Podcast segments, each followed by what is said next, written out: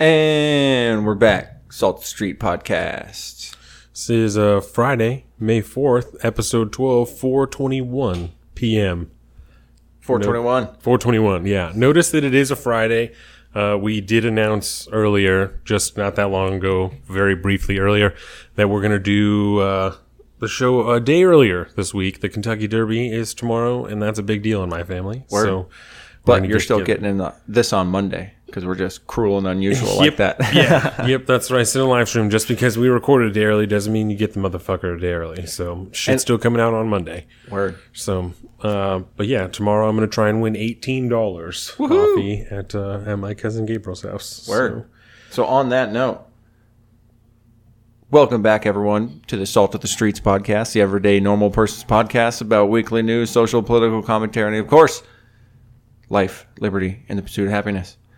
Follow us on Instagram and Facebook. We're at Salt of the Streets on both of those. Hit us up on Twitter. I am at Big Bird Offie, I am at Salt of the Street, plural. We also singular. Whoa, excuse me. First podcast cough.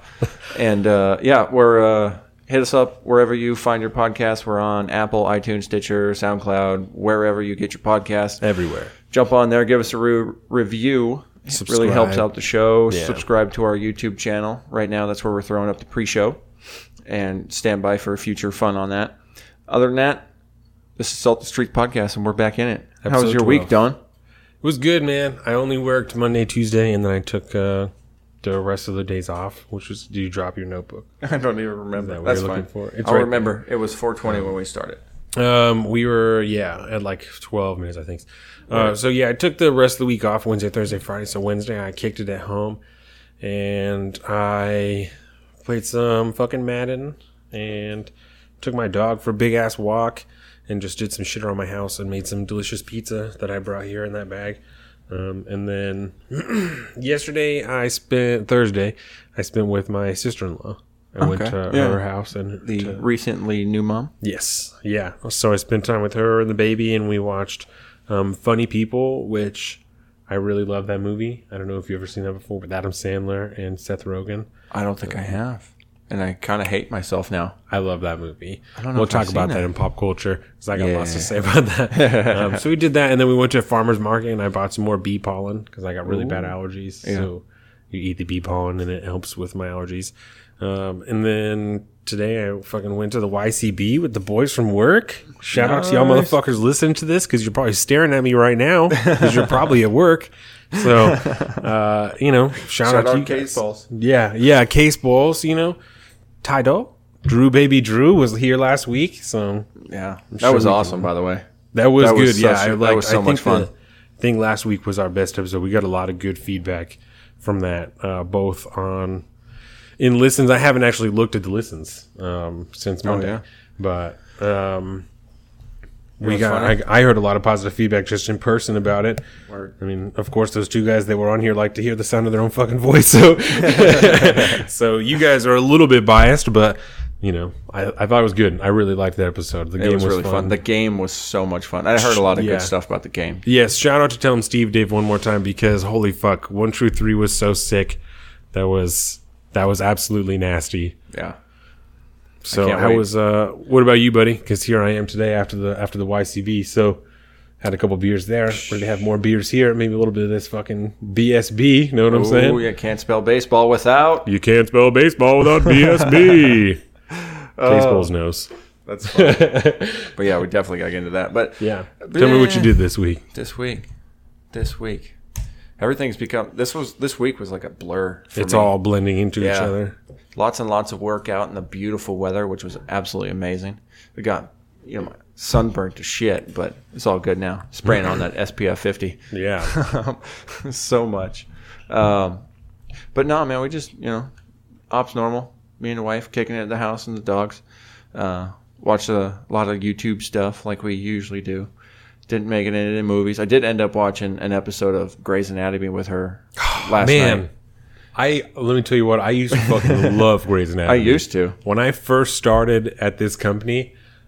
Jordan and I were so fucking deep into Grey's Anatomy, and then There goes the phone. Dropping the phone. and then um, when Asian Doctor left, Cristina Yang, that's her name. Yeah. When sh- when Yang left, I was like, man, I don't know if I can be watching this fucking show anymore. Like, I just don't know about that. Yeah. And then right around that same time was when I heard that what's his face was going to get hit by a bus, and I was like, McDreamy? yeah. Or, or- oh, yeah, and oh, yeah. that's why I was like, you know, fuck that. Like, if this is the last thing that I have going on this show, and he's about to get killed off, like, I'm not even going to continue to watch it.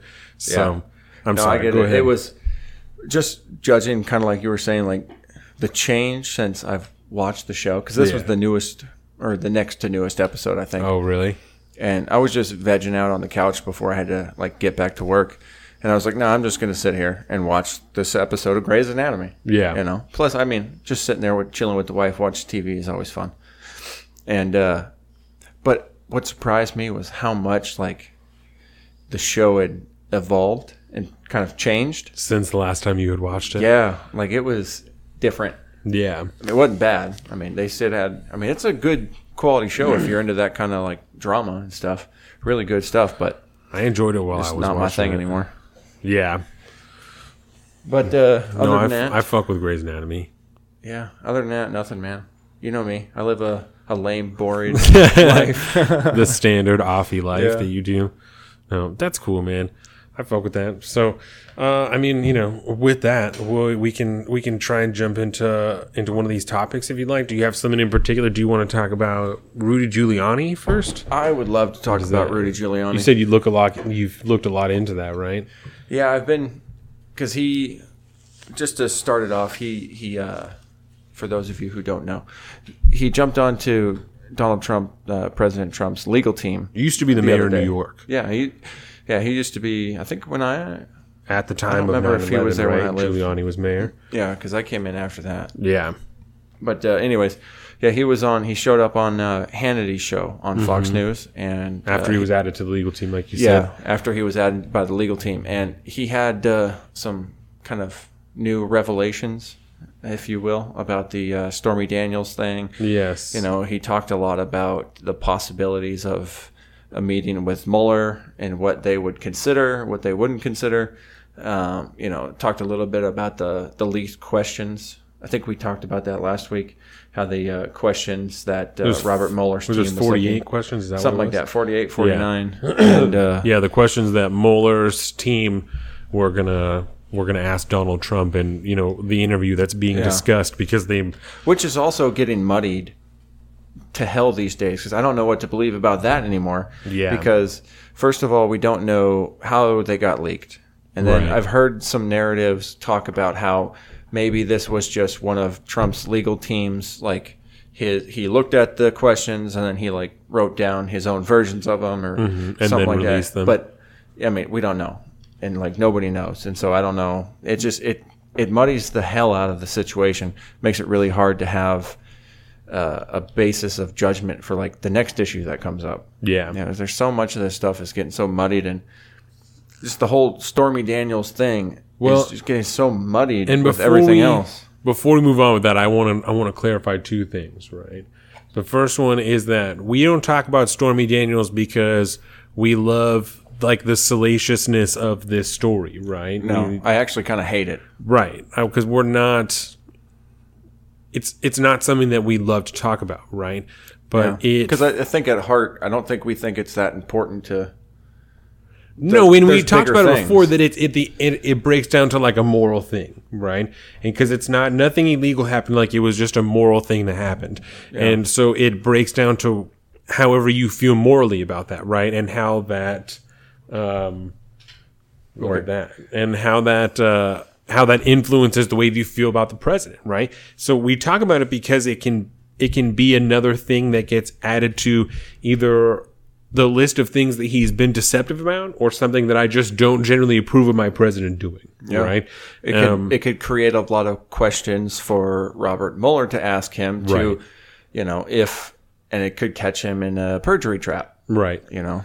The other thing that I want to clarify is about the questions, right? Because part of that for me is that it was another. The president lied again about it when they came out. He was like, "There isn't even any questions about collusion," Yeah. and like a quarter of the questions are about Russian interference in his campaign and in the in the election and all that stuff. Like so, mm-hmm. like in his party, like it's you know a core, like almost a quarter of the questions are. I don't remember the, what the exact number was, but There was like, a lot in there. Yeah, but a whole section of the questions are about that, right? And I don't talk about that because because I want to be a never Trumper or fucking anything like that. You know, I'm not trying to shit on the president. I don't want to be totally opposed to Donald Trump, right? So what I want to clarify is that my point is not that. My point is the same with the Stormy Daniels thing to outline something that I don't necessarily think should be a quality that our president has. Yeah. You know what I'm saying? No, and that's totally why that. that's why we talk about this, right? Is is not because we want to shit on the president or because we fucking hate Donald Trump. It's because I want to outline things that I don't think are qualities I want in my president.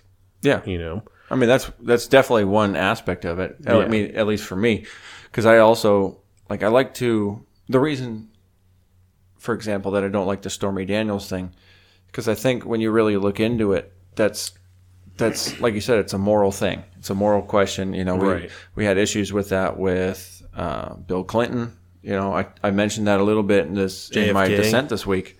You know, we know about it with JFK for, but we just kind of all look past it. I don't know, but uh, it's that's not what any of like the Mueller stuff is about. Right. You know, like the Mueller stuff is like it's Mueller is not there to get the president. He's not there to get him, and so you know all this Has you know, nothing to do with all these that. things that pop up like that doesn't have anything to do with what his job is. No.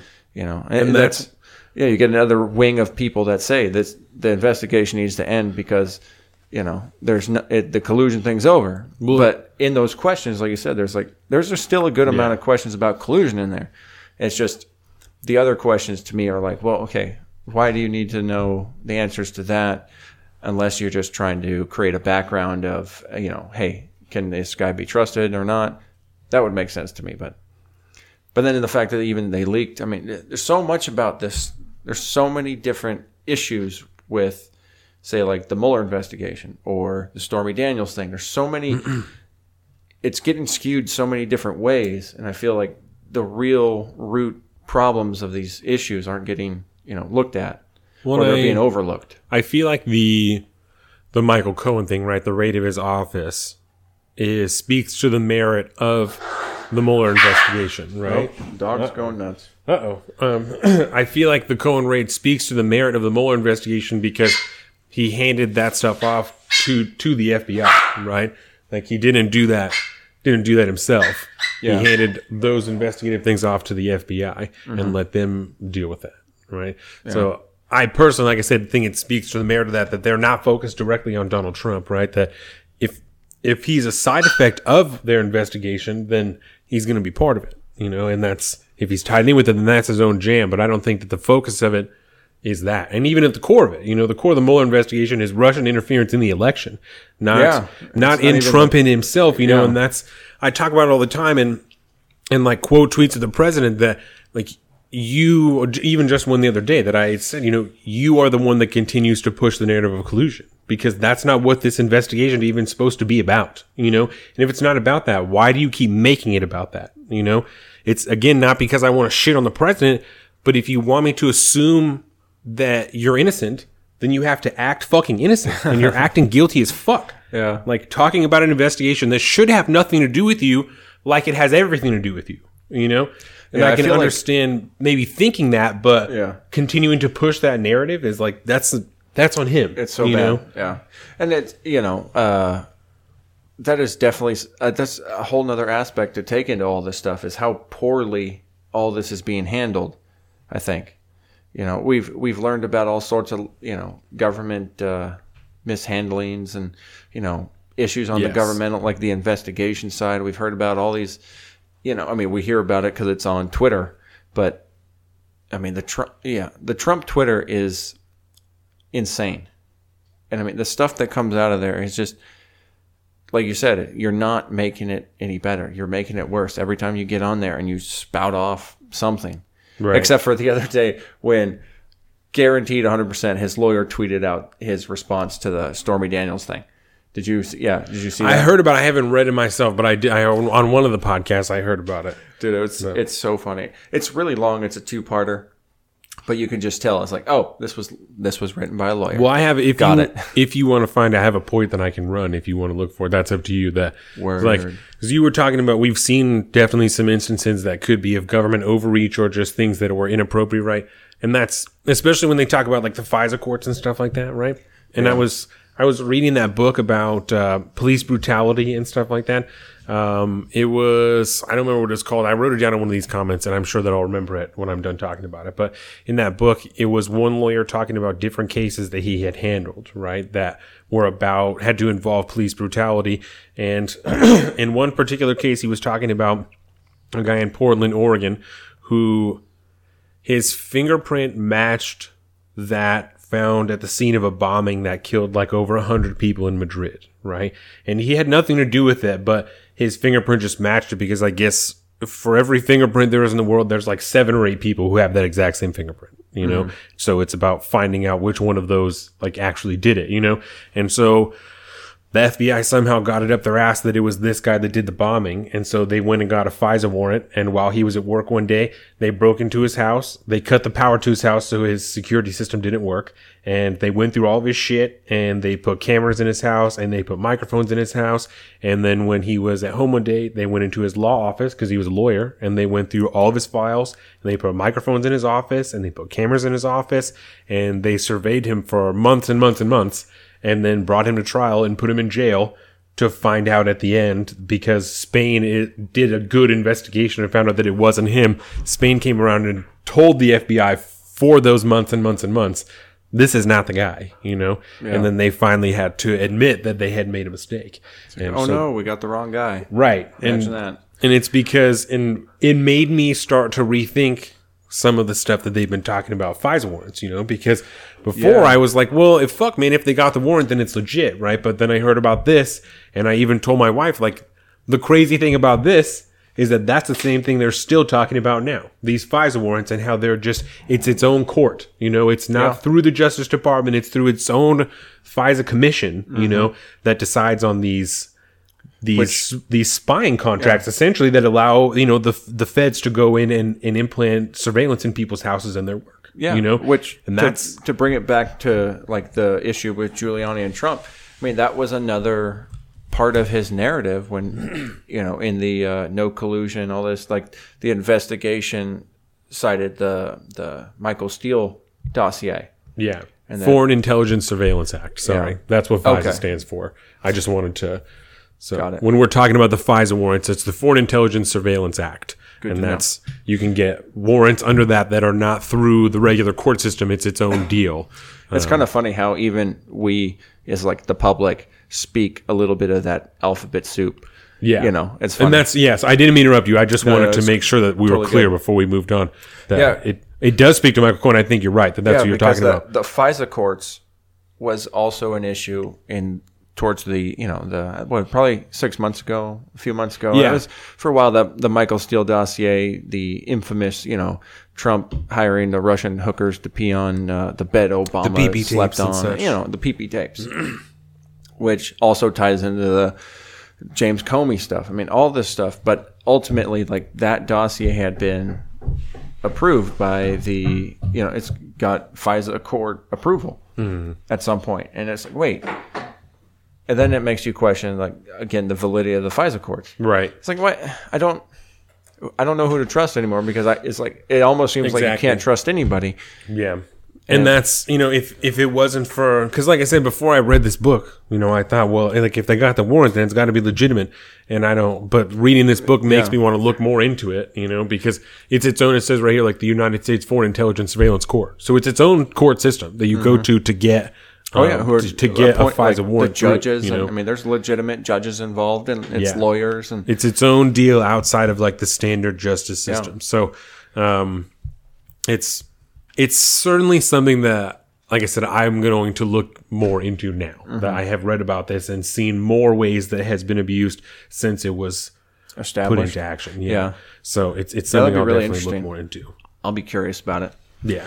Uh, but um, okay, so you talked about FISA courts and you know how that even muddies the water. Is then you know aside from because going back to Rudy Giuliani being on Hannity and stuff, Yes. um, he he also uh, admitted uh, that you know, or he said he claimed that you know Trump had paid back the loan and all that stuff. Because now not- Trump says he's yeah, lying. which to me actually.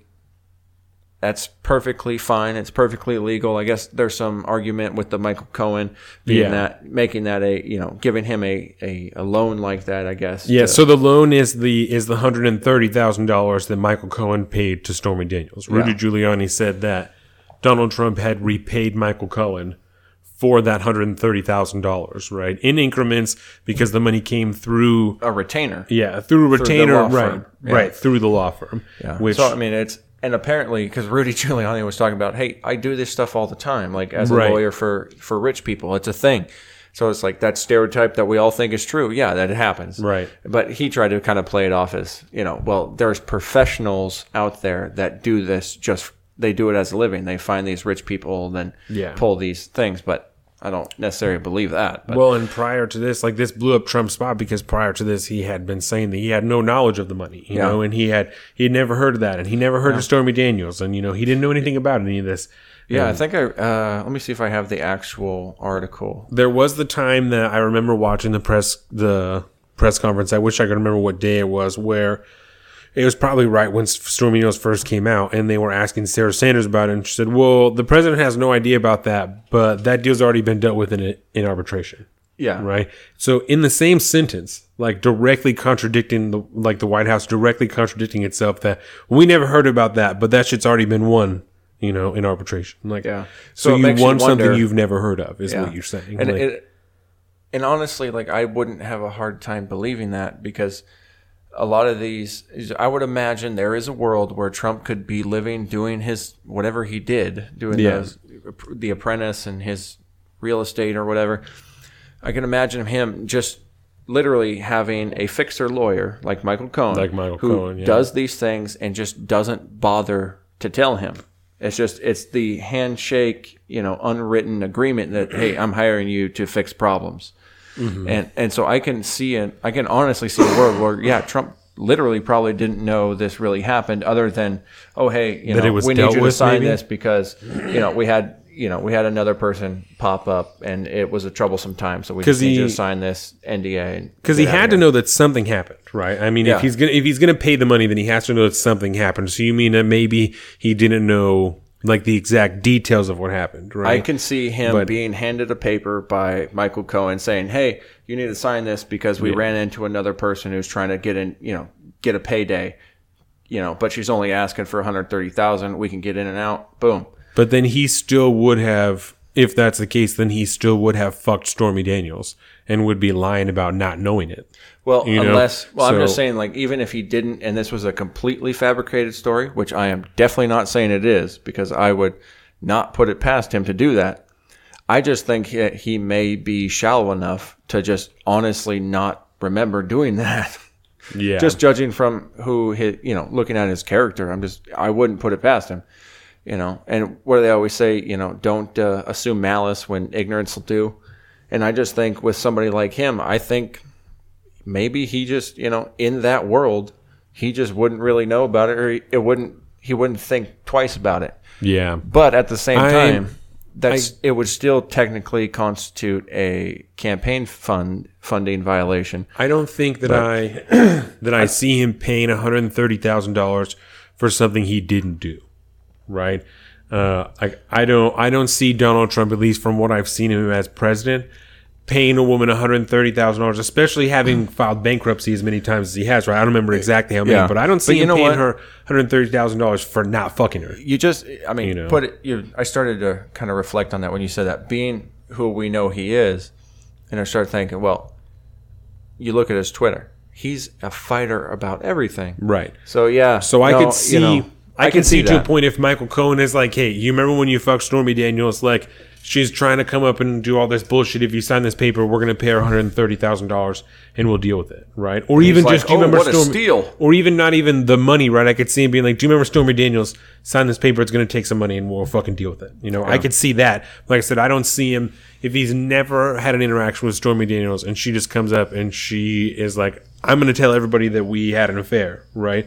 Donald Trump would be like, dude, fuck you. I'll take you to court for defamation and I'll take all your goddamn porn money. Well, I'm like, I'll sure take all your porn dollars Still and I don't give taking her to court for breaking the NDA. pretty sure. Right. So, But yeah, I so I could Like, see him maybe not having thought. full knowledge, and maybe that's why that last paper didn't get signed, right? Because the one of the big deals is that the NDA didn't get signed by Donald Trump, right?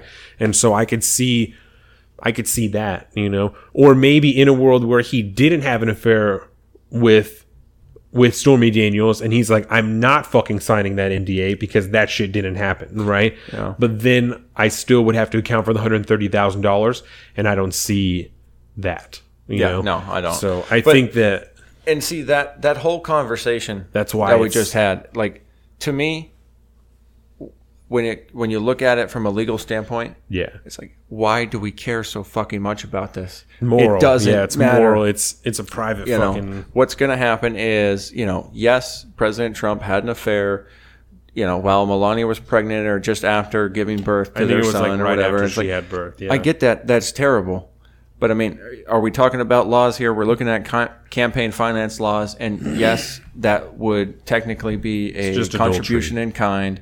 not so- just adultery, but Yeah, but but yeah, I mean, it, yes, obviously there would probably be. This probably proves now that for you know some roundabout way, technically he committed a campaign finance vi- campaign finance, violation. Yeah, But I mean, when you look into it, Obama did the same thing.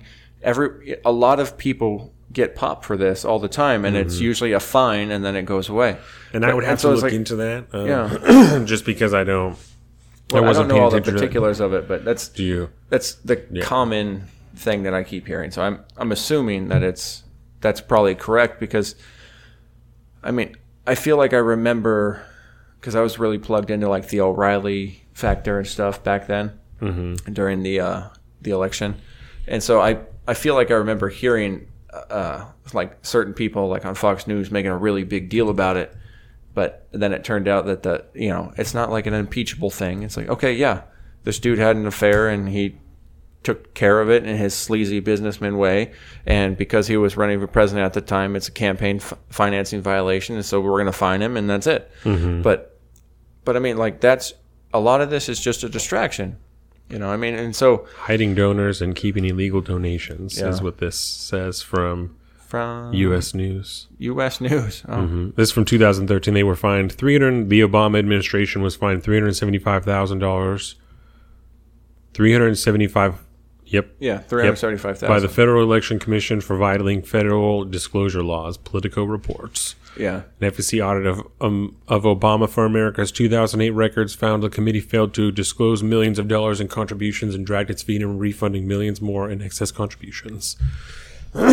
so, and so and like that was not a big deal. It's a thing apparently that happens. well, almost a half a million dollar deal, yeah. Well, I mean, three hundred seventy-five thousand I'm sure for a presidential presidential campaign fund, I don't think that's probably too crazy. Yeah, And so, like in the grand scheme of things, that's why I wonder why this Stormy Daniel thing has so much press and it's so volatile. And just because I, I would say probably the partisanship is a huge deal. You know, Yeah. just that it's it's the same deal. If they can find any because um, impeachment is is a political process, but can be done for any number of reasons, right? Mm-hmm. I think that that's probably the deal. Trying to find any reason for you know any big enough story for the press to be able to push it hard enough for Congress to feel the pressure to have to. I mean, somebody introduced like the preliminary articles of Yeah. impeachment, right? So I don't remember who it was, but somebody began to introduce it so they can prepare for if something comes along, they can just push it through, you know? Yeah.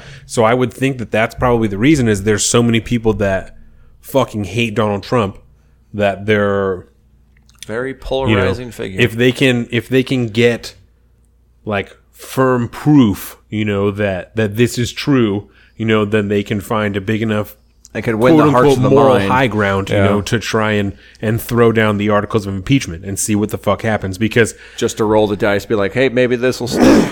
I doubt it. because if you can prove that the president was adulterous, you know, in theory, right? Mm-hmm. Um, this is at least what I think. If you could prove that the president is adulterous, then you have to, you'd have to try and call the Republicans on their bluff. You know, they're like, well, if you're so fucking conservative, you know, and you're so not you okay with all this bullshit, you know, then where are you coming now that we know that this isn't true? And if you hate Bill Clinton so much and you would have hated JFK so much, then where the fuck are you at now? Yeah. You know, and so I think that it's, It's a maybe that's too big of a theory, you know, but I would think that's the only reason that I can really I think that's why probably why they did it. Yeah. Just to roll the dice and be try like, hey, we're ready. And then so like yeah. depending on which way the wind is blowing that direct, you know, that day, Right. it goes, hey, I think that this is it's hot enough. We can drop this thing. We might we might be able to roll. You know, it might be a. Uh, 49 51% chance you know we might win this Right. Maybe we'll roll the dice but i don't think the numbers are there right now if they tried to but that's no, and I think that that's why this is being pushed so hard, you know. Yeah. And I think if if maybe there was moral, excuse me, not moral, but more, excuse me, more solid evidence on the PP tape, you know, the quote unquote PP tape, Yeah. like then. Then I think that they would be trying to use that because when that first came out, people were all the fuck over it. Like, Oh, yeah. there's a video somewhere of Trump getting pissed on. Like, so if there, if if i there was remember some type of, twitter days if a clip got released, you know, if somebody was like, I have the P tape, Yeah. and here's like a five second clip of him taking his clothes off, Mm-hmm. then then I'm sure they would just ride that until the fucking cows come home, you know. But this is, I think, this is what like the far left, you know, like really progressive type media has, you know. Not that everybody's not covering it because everybody's talking about Stormy Daniels, but but that narrative I think is pushed really hard by MSNBC and CNN and shit like that. That's like Oh, definitely the New York Times, the Daily talks about Stormy Daniels anytime something like that comes out, you know. Yeah. So anybody Although, who's yeah. leaning against that, I think is is all over it. Yeah.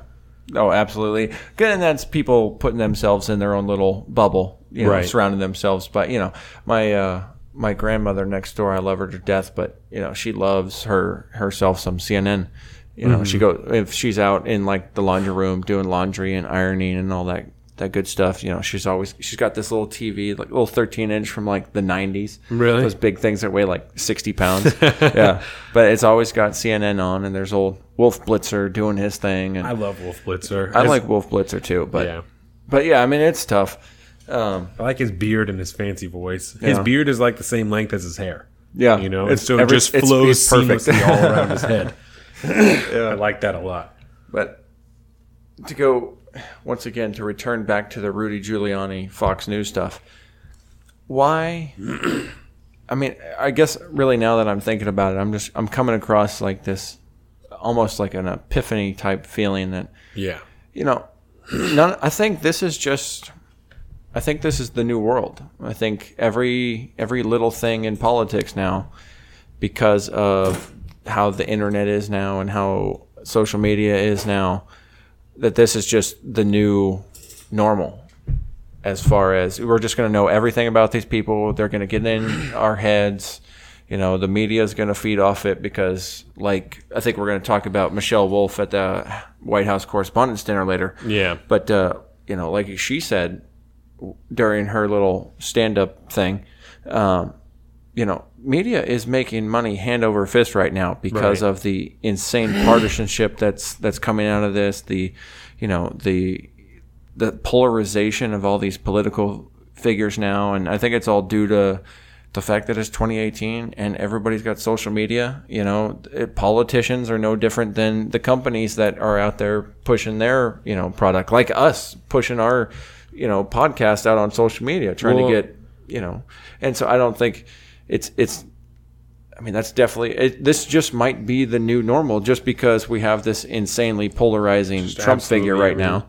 You know, yeah. I don't know that the next president, whether it comes in, you know, four to eight years, I don't know that it's really going to be all that different, just because there's so much more uh, public engagement.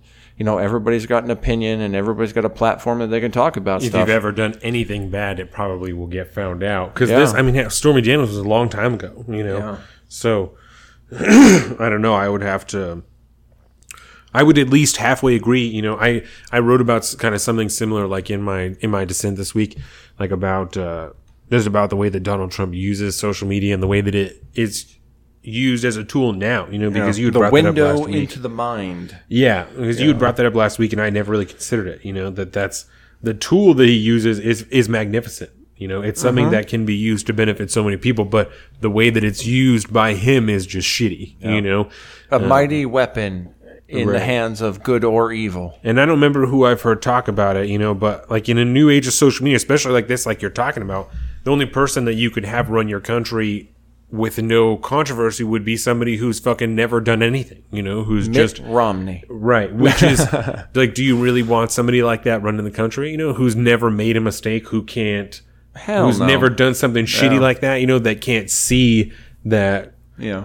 because somebody like that is not going to have, I would assume, is not going to have the same amount of sympathy or empathy for the opioid crisis, to say the least. You know, the people who are oh. addicted to opioids, they're not even going to understand that. Yeah. That sometimes it, shit just happens. You know, that sometimes you go into like so many people, you go in to have a surgery and you get prescribed pain meds, you get addicted to them, and then that's where you're at. Yep, You know, and now you're on you are addicted to pain meds, and that's where you're at. And like, Yep. and it yeah, it sends you to the streets, or it sends you to fucking heroin, or it sends you to buying and pills from people that you know they're not yours or other people's prescriptions trying to bring prescriptions in from other countries it's Yeah. you know it leads to a strong black market, which is that's exactly how we ended up with the opioid crisis. It was self-induced. You know, it was it was I mean, some you could probably put the blame on big pharma and you know equally so the entire medical industry for actually you know pushing the shit. right And it, you know, it's just careless. i agree And I mean, I think that, that one's as like I don't think you have to look any farther than that. You get a company that's trying to make a bunch of money selling, you know, their drugs on, you know, like any drug company, and and then you get doctors that are getting incentives to push it out, yeah and then now you got everybody addicted to heroin. right But but I mean, that's that's just I think that's part of you know why again to go back to Giuliani, bring it all the way back. yeah Um, I mean, that's why you see people like Giuliani going on Fox News, and because it's engagement. It's it's engagement to try to push their version of whatever. well You know, it's it's everything's being played out in the court of public opinion right now. Well, and I think the scandalous thing that people are finding about Rudy Giuliani is that he's been on the council, like Trump's fucking lawyer law team, for like fucking three days or something like that. You know? Yeah. And I think that's what people are are like so shocked about. You know, is either he's talking out of his ass. Uh, that's what I because I texted you. I was like, dude, you sent me that article Yeah. about this, and I was like, and that's what sent me down the rabbit hole. Right. And I was like, oh, dude, Giuliani was on Hannity. Oh boy. And Right. then that turned into the next morning him doing Fox News, and I was watching all the videos of it, and and I was like, he just got hired on, and he's like his homeboy. Like, what is what is this a strategy thing? Is this a Yeah. Giuliani shooting at the hip? Yeah, I mean, and but well, and now Donald Trump has come out and said that that he was wrong. Right? He said, uh, and virtually everything said has been said incorrectly, and it's been said wrong or it's been covered wrong by the press. Mr. Trump said, uh, and it just uh, Mr. Giuliani, who joined Mr. Trump's legal team last month, right? Said he just started a day ago, Mr. Trump said, speaking to reporters on Friday as he left Washington to attend an NRA Association convention in Dallas. He's a great guy, and he'll get his facts straight. And this is from an article on the New York Times. Yeah, because that was just today, right? Yes, Trump 'cause- undercuts Giuliani about payments to Stormy Daniels because it was just like Wednesday night or Thursday night that it had to be Wednesday night. I think. Yeah, it was Wednesday night for That Hannity, he was on Hannity, and yeah. then uh, yeah, fr- uh, Thursday morning. So yesterday morning it was Fox and Friends. Yeah. But So it's. I mean, and, I we- we didn't even talk about last week when Donald Trump called into Fox and Friends and just Yeah. did that full thing. But well, and I don't know why Rudy Giuliani would would lie about it. Yeah. You know, like why he would lie about that. I mean, because it's not like he's inexperienced about talking in public. He was the he was the mayor for however many goddamn years. Like so, Yeah. I don't I don't know why he would come out and lie about it. You know, but again, we've seen Donald Trump lie fucking weekly. You know, it, conservatively, we've seen him lie weekly. So I don't. Yeah, Again, you know, it's yeah. if who do you trust? I if I'm case, reading I the signs, I trust more know. Giuliani. Right, and not that I love Rudy Giuliani, but I don't. Again, I don't have any reason to believe that he's lying about this. Right, I have way more reason to believe that he came on the legal team and he. Shit, sorry, that's phone for me call. to. It's for me to take a probiotic. Um, and so I. What the fuck was? Oh, I don't have any reason to believe that he's lying. You know, I have Yeah. way more reason to believe that he came onto the legal team and read all of these files and all this bullshit, gained all the exposure to everything that, that Michael Cohen had, because I, I'm assuming that he would be dumped into the investigation the investigation going on between Cohen and the FBI, you know, to help mm-hmm. deal with that. Yeah. So I'm sure that he I'm not sure. I would think that he has exposure to those documents and all of that bullshit. So he's seen that and now he's coming out to be like, let me just try and clear the air about what's going on here. Yeah, and But- I and like at least as, as it would pertain to like his statements on the Stormy Daniels thing and saying that was all done legit and all that. I think that as a lawyer, he came in and was like, "Hey, you got no problems here. You know, if anything, you Cohen's got a problem, and that's not our problem." And he said, "Well, I'm going to make a political move for you." You know, and now you know Donald Trump is having to to make up maybe for his lie Right. when you know when he was on Air Force One and he was directly asked and he just said no, no, Yeah. and So he's trying to just keep on with that narrative, even though he's been. that's my guess. is he's trying to undercut the undercut. even though there was no oath. I mean, and he lies all the time. Why would he care about this lie? But, um, but yeah, that's kind of why. like because now it's his lawyer. Giuliani. Now it's at his least, lawyer saying yeah. it, you know? And I, I think I, I would believe him more over Trump right now, I agree. as it pertains to the Stormy Daniels stuff, anyways. Yeah. But I mean, he also talked about how he thinks uh, Jeff Sessions should step down, and and uh, Rob Rod Rosenstein, the Assistant Attorney General, needs to step down. And like that's all this why- stuff. It's like that's there's so much more, and like, wait a minute, okay, pump the brakes. I believed you about the Stormy Daniels stuff, but what the fuck are you talking about now? Well, and Why? the why were you doing this? This that makes no political sense. the either. talks about uh,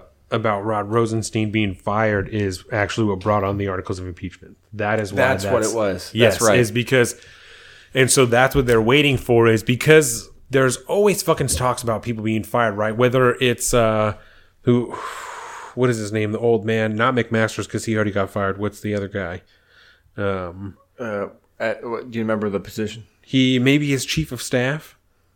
What's his chief of staff? Oh, uh, yeah, General. yeah, Yep. yeah. Man, I feel terrible. I'm gonna look it up. Yeah, the other general. So, because there's been talks about him being fired, and now talks about, and of course talks about Jeff Sessions being fired. I've had that written down in my notes for like weeks, and now talks about Rod Rosenstein being fired because he's the one that appointed the special counsel after Jeff Sessions recused himself, right? And the only way to get somebody involved in that, this is a big one, but follow me on this one. Theoretically, the only way to get somebody ahead of the Mueller investigation that can work on the side of Donald Trump would be to fire Rod Rosenstein and hire somebody else there because Jeff Sessions has already recused himself. Yes. Yes. Oh, and Oh, so General Kelly. Yes, General Kelly. And so there's been talks about him being fired as well, right? So all three of these people, there have been talks about them being fired. And so when the talks about Rod Rosenstein came up, that's when whoever was in the Senate, and I will look that up on Tuesday when I listen to this, and I'll tweet about it. Whoever it was got enough people That's to, to begin talking it. about articles of impeachment. And they said, if he fucking fires Rod Rosenstein, we're putting this shit up because that's that's the the quote unquote red line right of Congress Mm-hmm. would be not to make it sound any less legitimate because I I would think that they would do it especially with the midterms coming if they can get big enough numbers they'll they'll try and do it especially if they've got a reason to do it you know and if he fires Rod Rosenstein that's it That's Like, it. that is Yeah.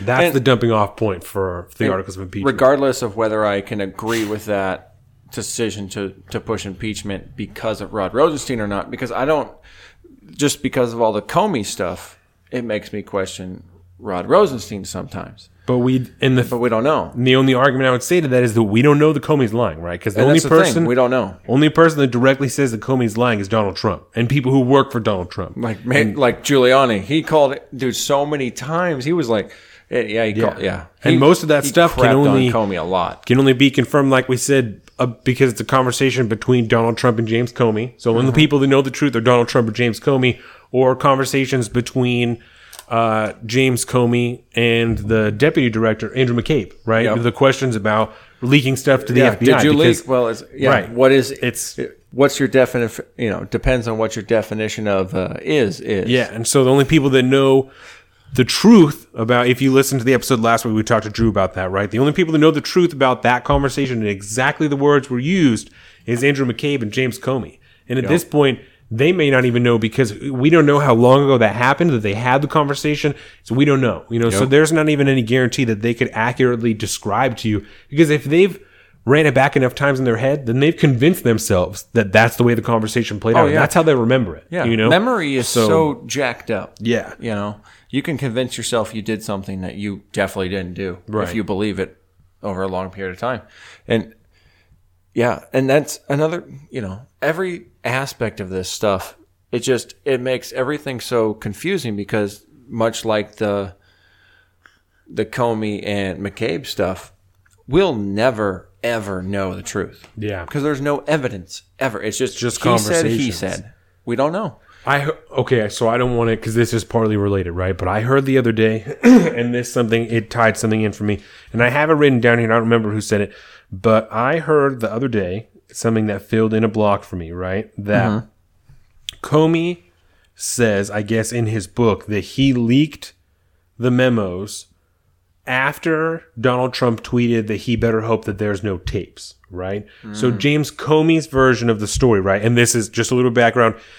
One of the things that people shit on James Comey for is they said that he released classified documents, right? And that's the memos, right? Memos that he took that may or may not involve classified information, right? So James Comey says that he released those memos after Donald Trump said that James Comey should hope that there isn't any tapes because James Comey thought if I put these out and there's tapes, he'll have to release the tapes to defend himself and then people will know exactly what happens. Yeah. So that is how that came out and I didn't I didn't have those exactly in order, you know?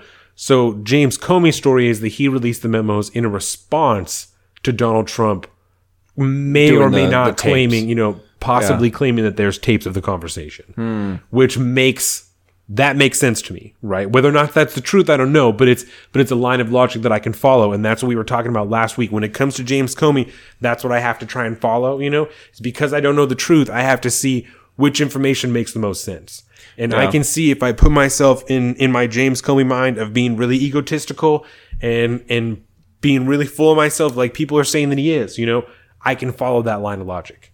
That Yeah. like if you know sitting there in my house and I see the tweet and I'm like motherfucker, if there's tapes, then he has to release it and then I'll definitely come out on top. People will know that I'm telling the truth. People we will can compare and I'm contrast. fu- we'll see who's right. exactly.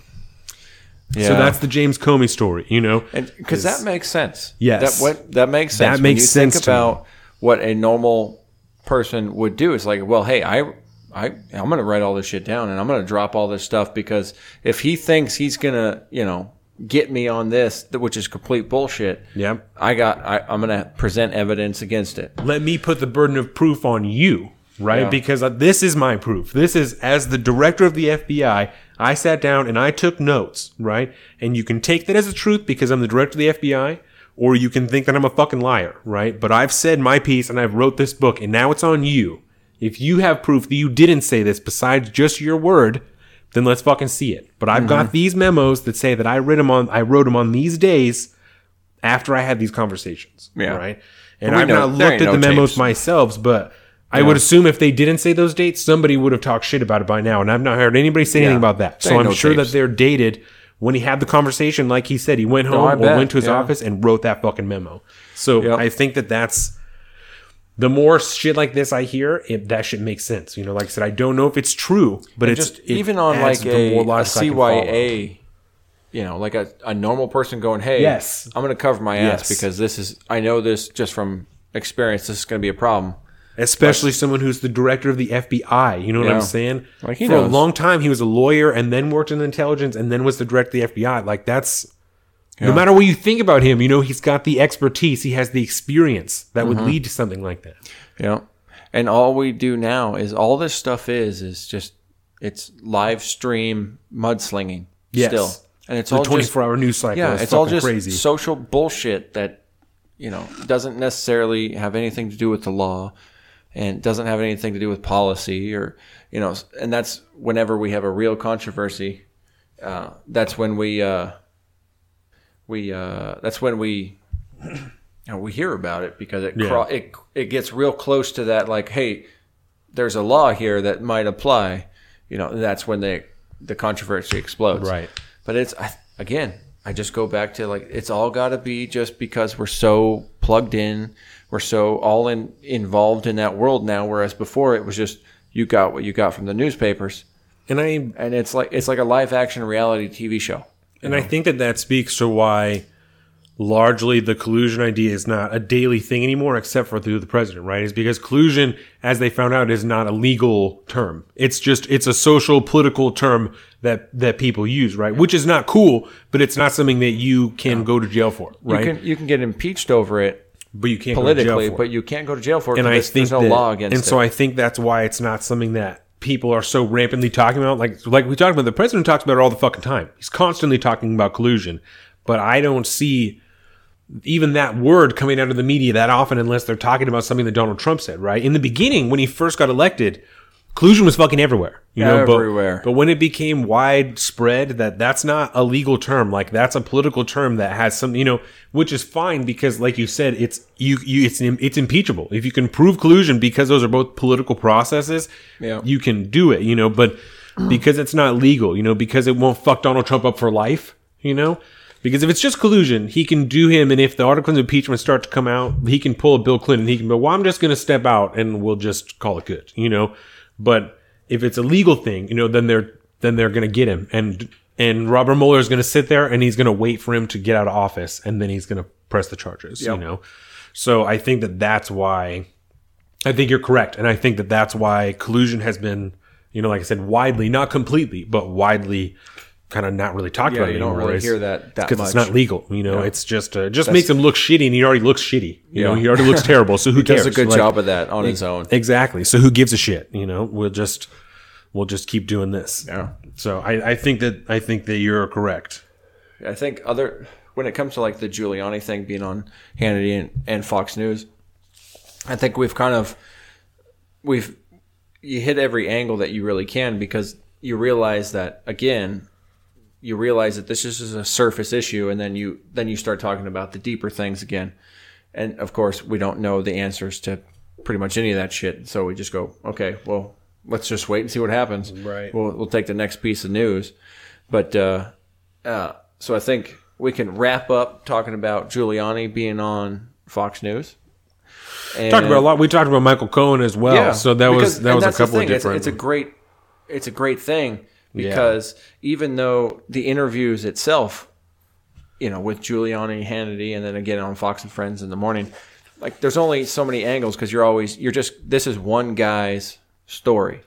And then, okay, well, let's just play around with, you know, how does that apply to the Michael Cohen Right. situation? How does it apply to this situation? but which is another reason it's so tantalizing because I love to explore like what are all the possibilities with this new information. right. But speaking of information, last Saturday, right after we did the podcast that night, was the White House Correspondents' Dinner Yes. with, uh, and I don't know, I really don't know why they do this. I started looking into like, I watched last year's like comedian that came up, but for whatever reason they have a Mehdi comedian that Hassan. comes Is up. They that what haven't, that guy's name is? yeah, it was the Daily Show, I think, Yeah. and uh, Yeah, he's a correspondent for the Daily Show with Trevor Noah. yeah. But He's this year we had uh, uh, Michelle Wolf come up, who's another comedian.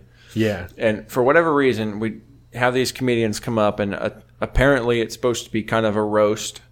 You know, uh, I went back and watched one where uh, actually the president usually apparently is there, Yes. Because Trump hasn't gone to two any of years, them. Trump hasn't gone. but apparently, you know, at the end of it, like it's it's a roast kind of the president from the press, but then the president gets up like a normal roast and then you know fires back and Right. you know and it's supposed to be this fun thing but now it's just it's turned And- into like this thing where everybody gets up there and just shits on people And I had I had only heard of Michelle Wolf one time, right? When I watched that hilarity for charity that I talked about, the Seth Rogen special on Yeah, yeah. Netflix.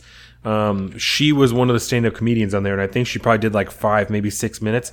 Um, and I thought that she was really funny, right? Like the when On I heard that she was going to do yeah on the on the hilarity for charity, and I also thought she was funny at the correspondence dinner, right?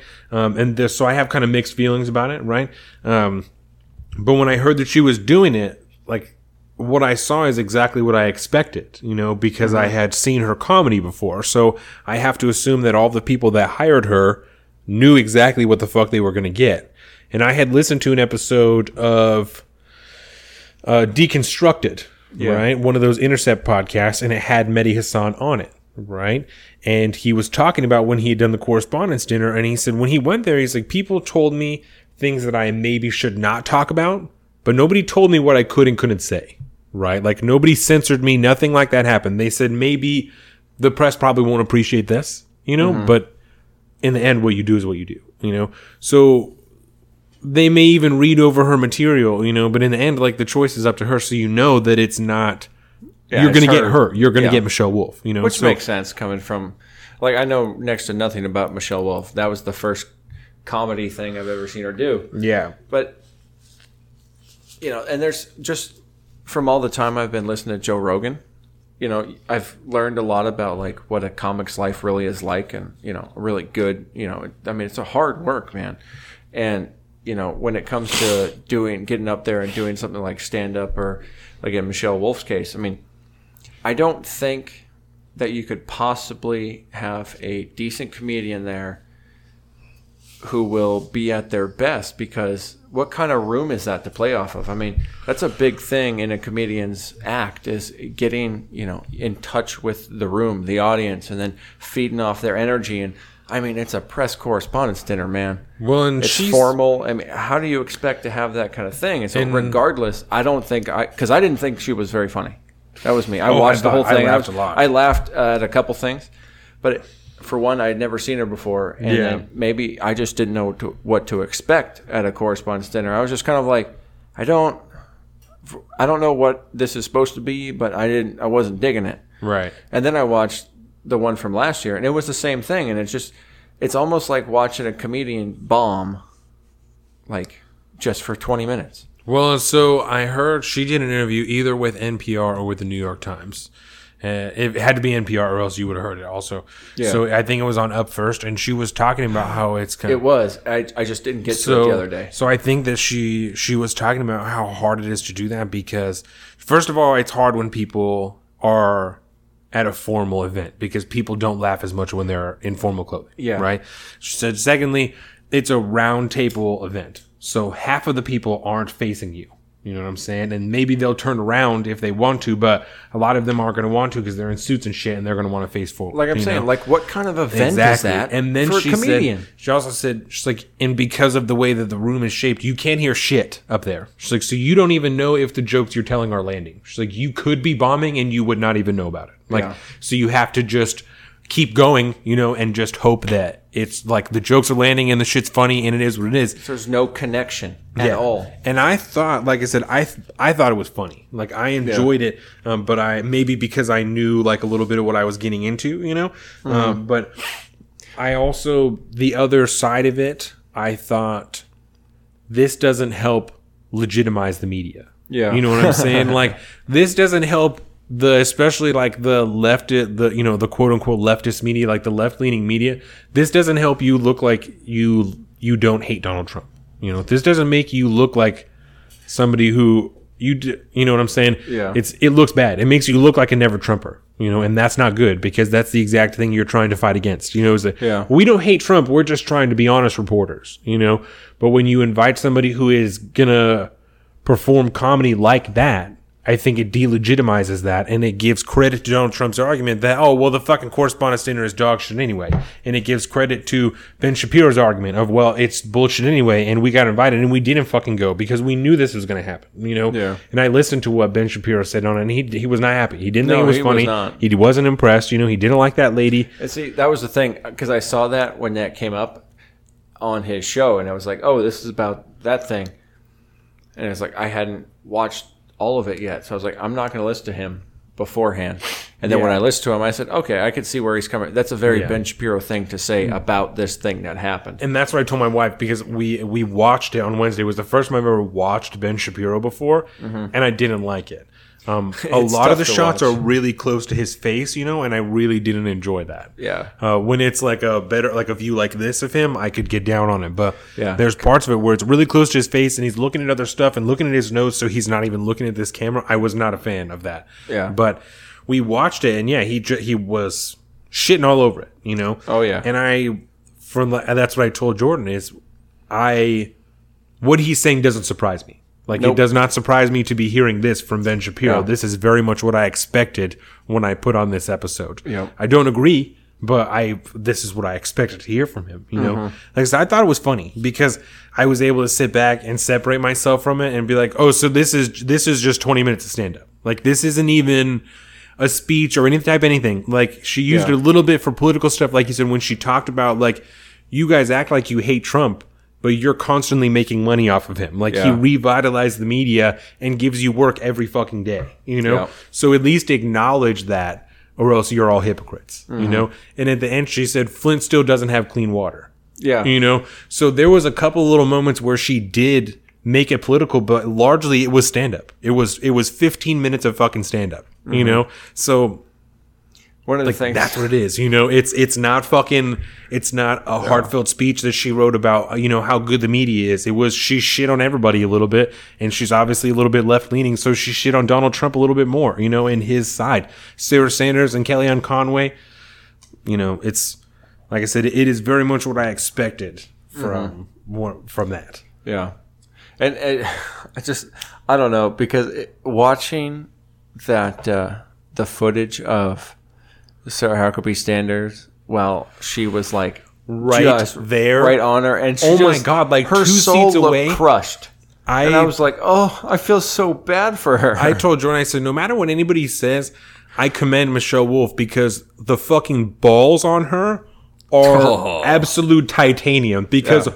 holy shit, like I could Sarah feel you Sanders staring is daggers at me. five fucking feet from her, and she says Sarah Sanders burns facts and uses them to create a perfect smoky eye, and then talks about she doesn't know what to call her, makes fun of her family being inbred and all this shit. It was crazy. Like Yeah. when she's five fucking feet from her. I don't. no matter what anybody says, congrats on that to you, Michelle Wolf, because holy shit, you have more fucking guts than I do.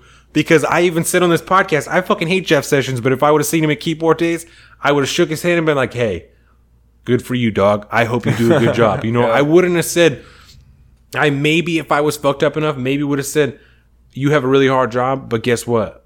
I'm high right now. You know, like I maybe, maybe would have said that to him, but I never would have addressed him on anything I didn't agree with him about, you know? Yeah. So regardless of what anybody says, the f- the balls on that woman are fucking crazy. Like, Can't you cannot deny that. good for you, you know?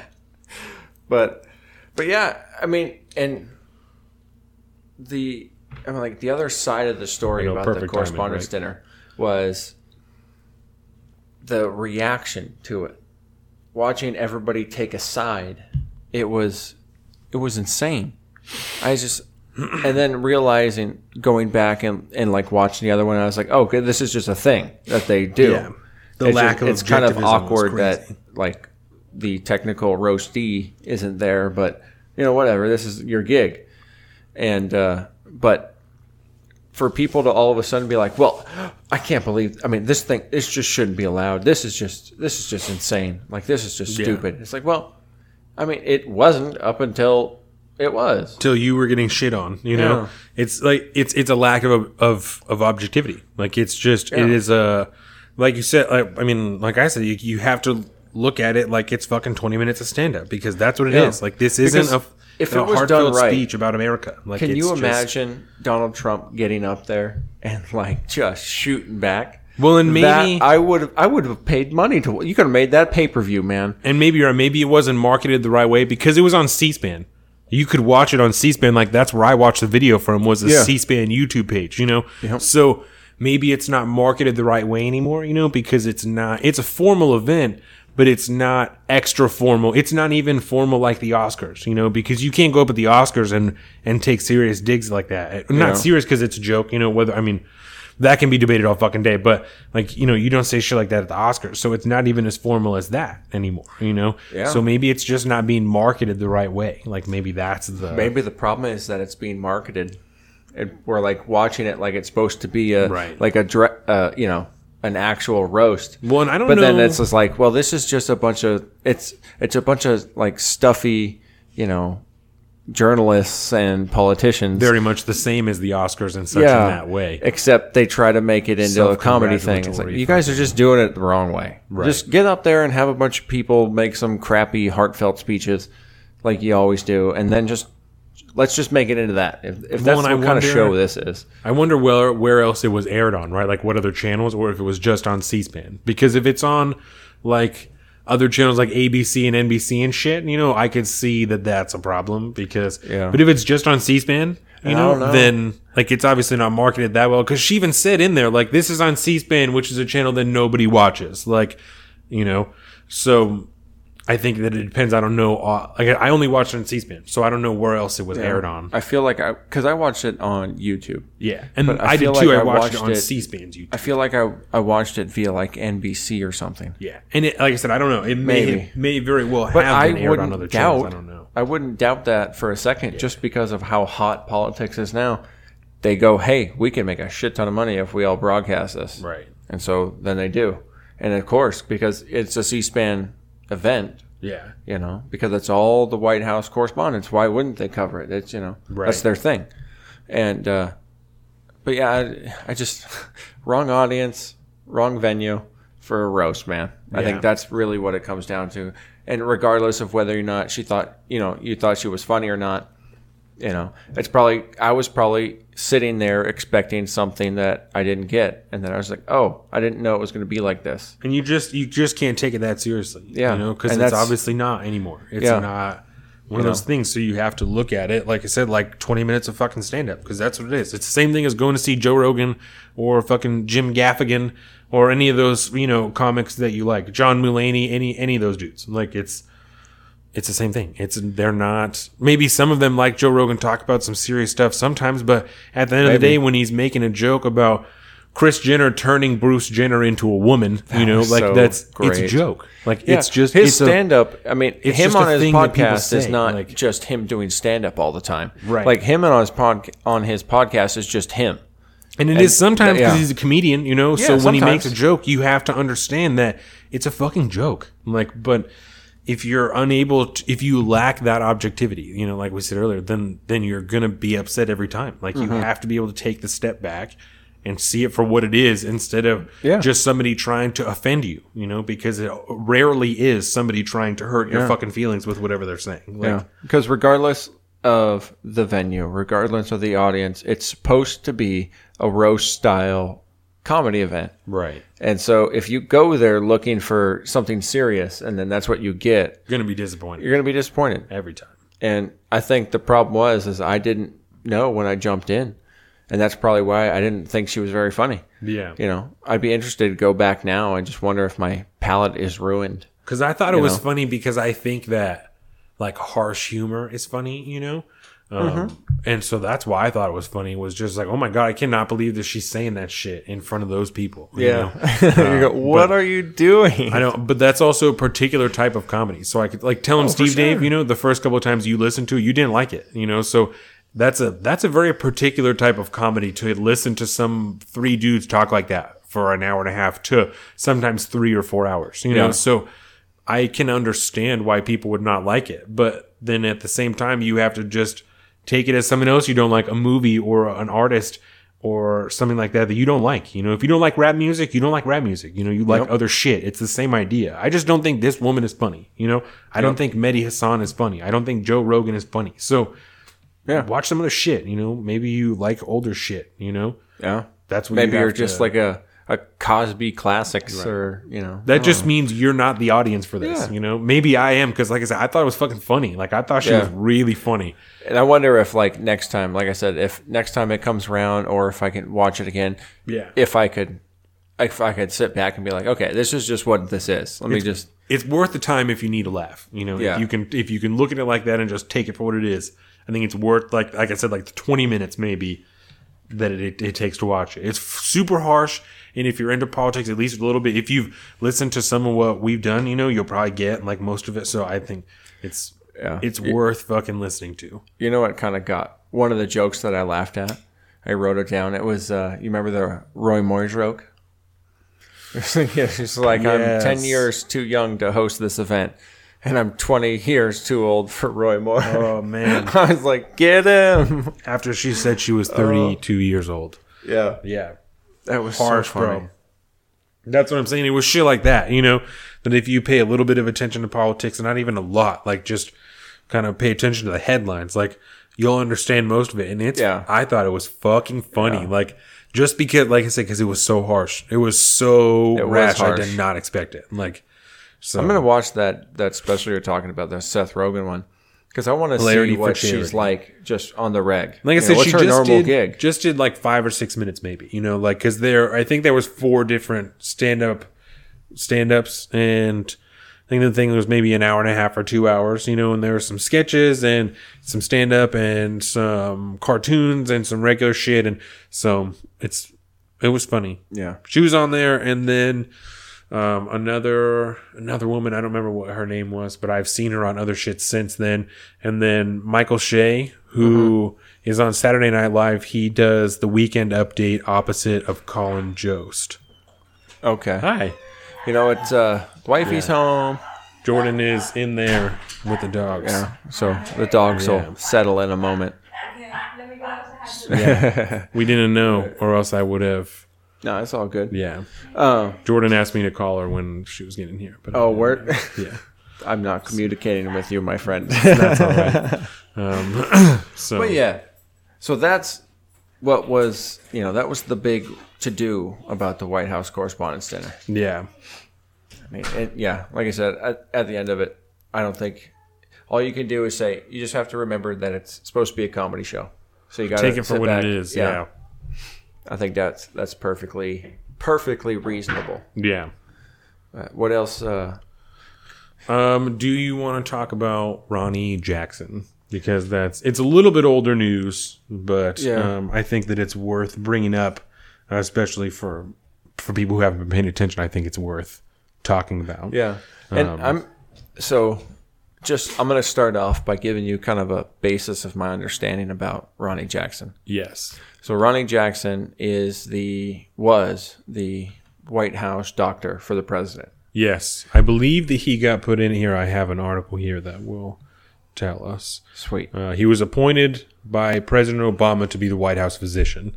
Um, I thought that it was under Bush, but he w- he was appointed Rear Admiral like a long time ago. He's he's been in the Navy for a long time, so he was Rear Admiral before, I believe, before he was put in as White House doctor. Okay.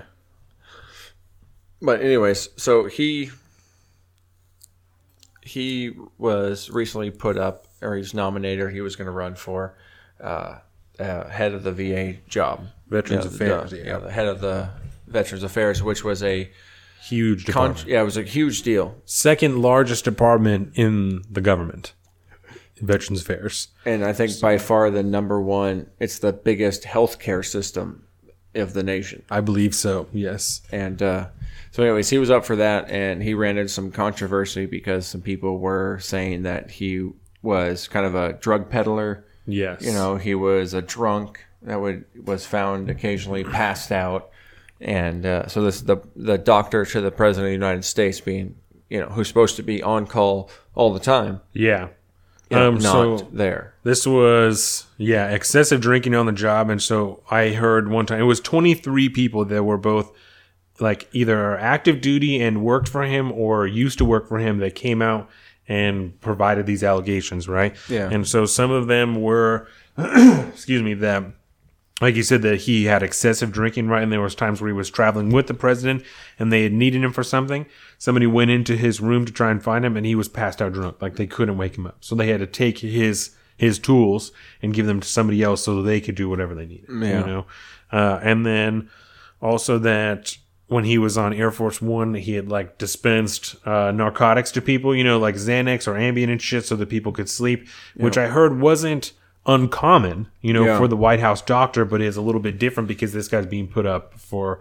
I would it's as unacceptable as it is, right? I would say like, regardless, because that's what leads to the fucking opioid crisis is people being misprescribed pills, right? Yeah. But I think it's a bigger deal in the media because he's being put up for a new position. Also because he's being nominated by Donald Trump, right? To try and get after Donald Trump and all the people that he's nominated. But um, Again, would this issue even be a thing if we weren't all plugged into it.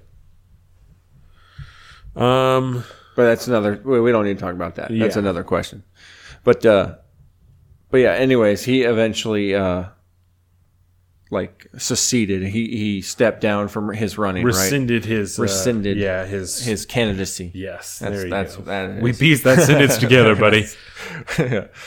But uh, so that's kind of the, just the basis of what I really know, and just judging by that information, I, I just kind of decided, okay, well, this just seems like I don't care about this. Whatever, let's just get another doctor in there. I don't really care, Right. and so I just kind of quit caring. I said, you know, whatever this is, I feel like it's probably kind of a norm. It probably won't be a norm anymore. I think this has probably shown that this is going to fix this issue. It won't happen again. Yeah. I'm just okay. I'm. I figured this issue is going to solve itself. I'm I'm checked out. I have something written here that I heard from NPR, right? That Mm-hmm. if you look at all of the positions in the White House, Trump has had, President Trump has had a 49% turnover rate.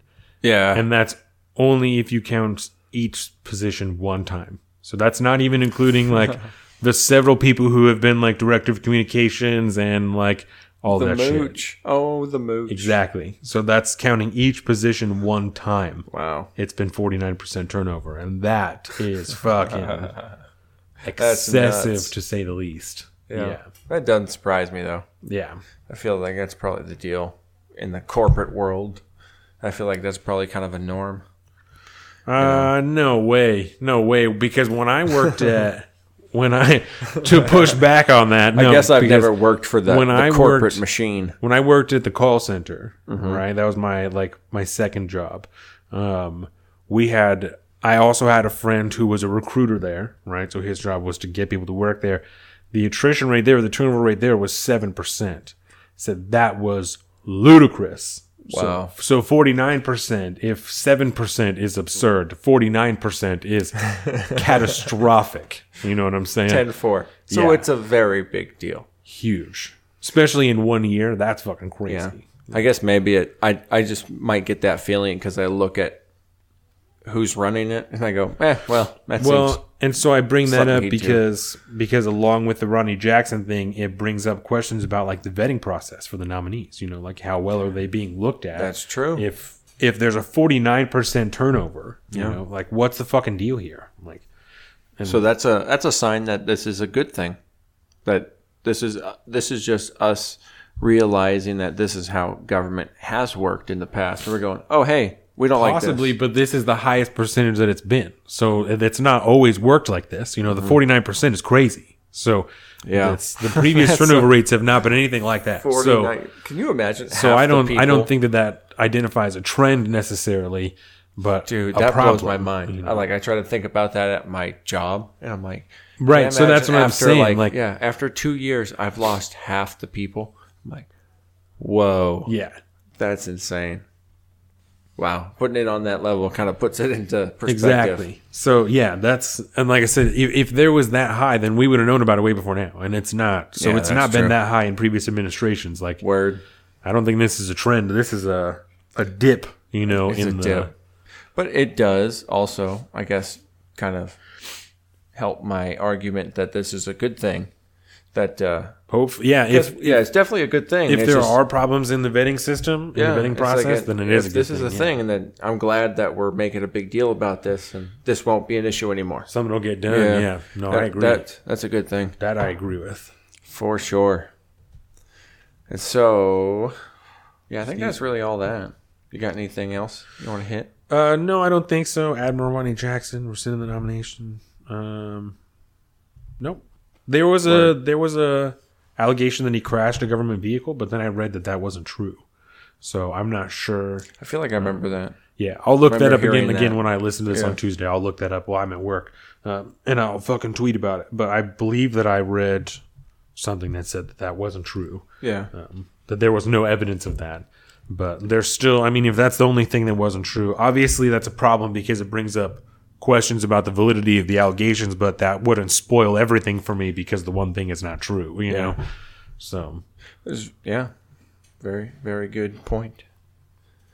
But yeah, I just for whatever reason, I have a hard time like just committing myself to that one. Because you know, if you find, you know, something that that you want to talk about, like if you find this topic that is like, hey, I really want to look into this, like it's a rabbit hole, and you Yeah. go down and you're committed, and it takes effort. And I just maybe I looked at that one, I was like, I don't want to go there. Well, and I don't know. Like I said, I don't have. I didn't say this, but I don't have necessarily a position on it. I mean, I think that you're right that if if there is a problem in the vetting system, then hopefully this would identify that. I don't necessarily have a deal either way, especially after I heard that the overprescribing of meds thing is not uncommon. Mm-hmm. You know, so I don't. Ronny Jackson, like that's if he I don't know enough about him to try and start to judge that, right? Because I don't know what his history has been in his service. Like I don't know if if he's if he's done like some tours and shit, you know, then the alcoholism like I can make you know yeah. like start to understand that. Like there, you know, if he's just uh, been kicking it on shore the whole time and he's just like been drinking a lot, like that's probably not good. You know, either way, it's not good because you have to have your shit handled if you're going to be traveling with the president. You know, Yeah. so there's a thing that begin to color my my opinion of him, but I also don't know enough about him before this to to try and like really decide about Yeah. him as a person. You know, I don't think that he's Yeah, because I mean that's Yeah. tough. How do you make a judgment? Because you have to judge somebody's character without knowing anything about them. right. That's tough. And that's so that's why I think that it's unfortunate that he didn't get a confirmation hearing, you know, because I think if he would have gone to the hearing, I could have listened to it for seven hours and had a little bit of better idea, but he rescinded his when this started to come out, they he was set up for a confirmation hearing, but they postponed it. Like it was supposed to happen the next day, and they postponed it indefinitely. And so because he'd be I under never oath. got to hear him And- testify. yeah, because he would have been under oath, and you know you would have had questions asked about whether this is standard practice or Right. You know, and then we'd actually have something to go off of. Right. And I would like to have heard that because, like you said, you know, I don't. I can see some of the stuff that makes me think he probably shouldn't have this job. And when I hear that he's maybe dealt with like I don't know what they say like a thousand people before, and this is like a few hundred thousand people that he's going to be in charge of now, like Yeah. maybe he's not equipped for that job. You know. Yeah. I also heard that he's leading like a really harsh work environment. You know that he like really shits on people that like very harsh of people that are underneath him. So I So that's yeah, not how good. would that be good for the VA? right especially if you're gonna if you're dealing with a large organization you don't want to set that precedent down the chain you know from the top and have everybody start dealing with all their uh inferiors that way if that's the correct term like you know you don't want to Yeah, you don't want to set that precedent from No. the top because that's No. not yeah, and it it kind of goes to like you said before. I think what do we think about this guy for this job? right you know. And that's just okay. Yeah. Then you look into his character, and then there's like, oh, there's skeletons here. Let's let's look at these. so i'm not judging him as a person you know i just look at him just f- at for this job in particular because i don't like i said i don't know enough about him to to talk about justifications for his alcohol abuse or anything like that you know if there's a if there's a genetic predisposition or something like that there's all kinds of factors that play into people being alcoholic so i don't i don't know enough to judge him as a person all i can do is look at like you said this position you know Yeah, word. i agree with that Yeah, for real. i concur do you have something else there that you want to talk about Not Something really. else? Well, let's see here. Not really. You're me up good, aren't you, bud? Send me up good. Word. Well, I got let's to. see. I mean, I have that little. Uh, we were talking about that little segment that I was thinking about. Yep. Let's see what you got. I have one for that that we can do before or after if you want. It's kind of a pop culture type deal that is a little bit similar to that. I gotta like sit down for a minute. Yeah. I'm like, gonna like pass out or something. Are you all right? Yeah, I don't know. I'm just gonna sit down for a minute. I'm gonna bring down the the mic. Are you good? I don't know. It's kind of hard to tell. Do you I want I can't call him? Yeah. Hey. And we're back again to more Salt of the Streets podcast. This is still episode uh, 12, right? 12, Is yeah. it is? still episode 12, but it's Sunday, May 6th now, 12:45 p.m. Yeah, we had kind of a. I had a little bit of an issue going on. Uh, we were recording on Friday last, uh, yeah, earlier this weekend, and About uh, 10 seconds ago. Yeah, about 10 seconds ago. So, what you just heard was me passing out, losing consciousness for a minute. it was it was not a very fun time. That is And I the truth. yeah. That is not a joke at all. Dude, I Um, wanted to be such a champ too. I wanted to be like, Yeah. I wanted to bounce back and be like, all right, let's finish this up. I tried to let him no. get you go to get Mexican food, but Word. I couldn't even stand up for more than like 10 minutes. yeah, But yeah, Yes. we won't get into it. Cautionary tale. Just uh, you know, take care of your body. Otherwise, it'll shut down on you during a podcast. intermittent make you look like an asshole. means eat during the day and not at nighttime. Word. Always eat in the middle of the day.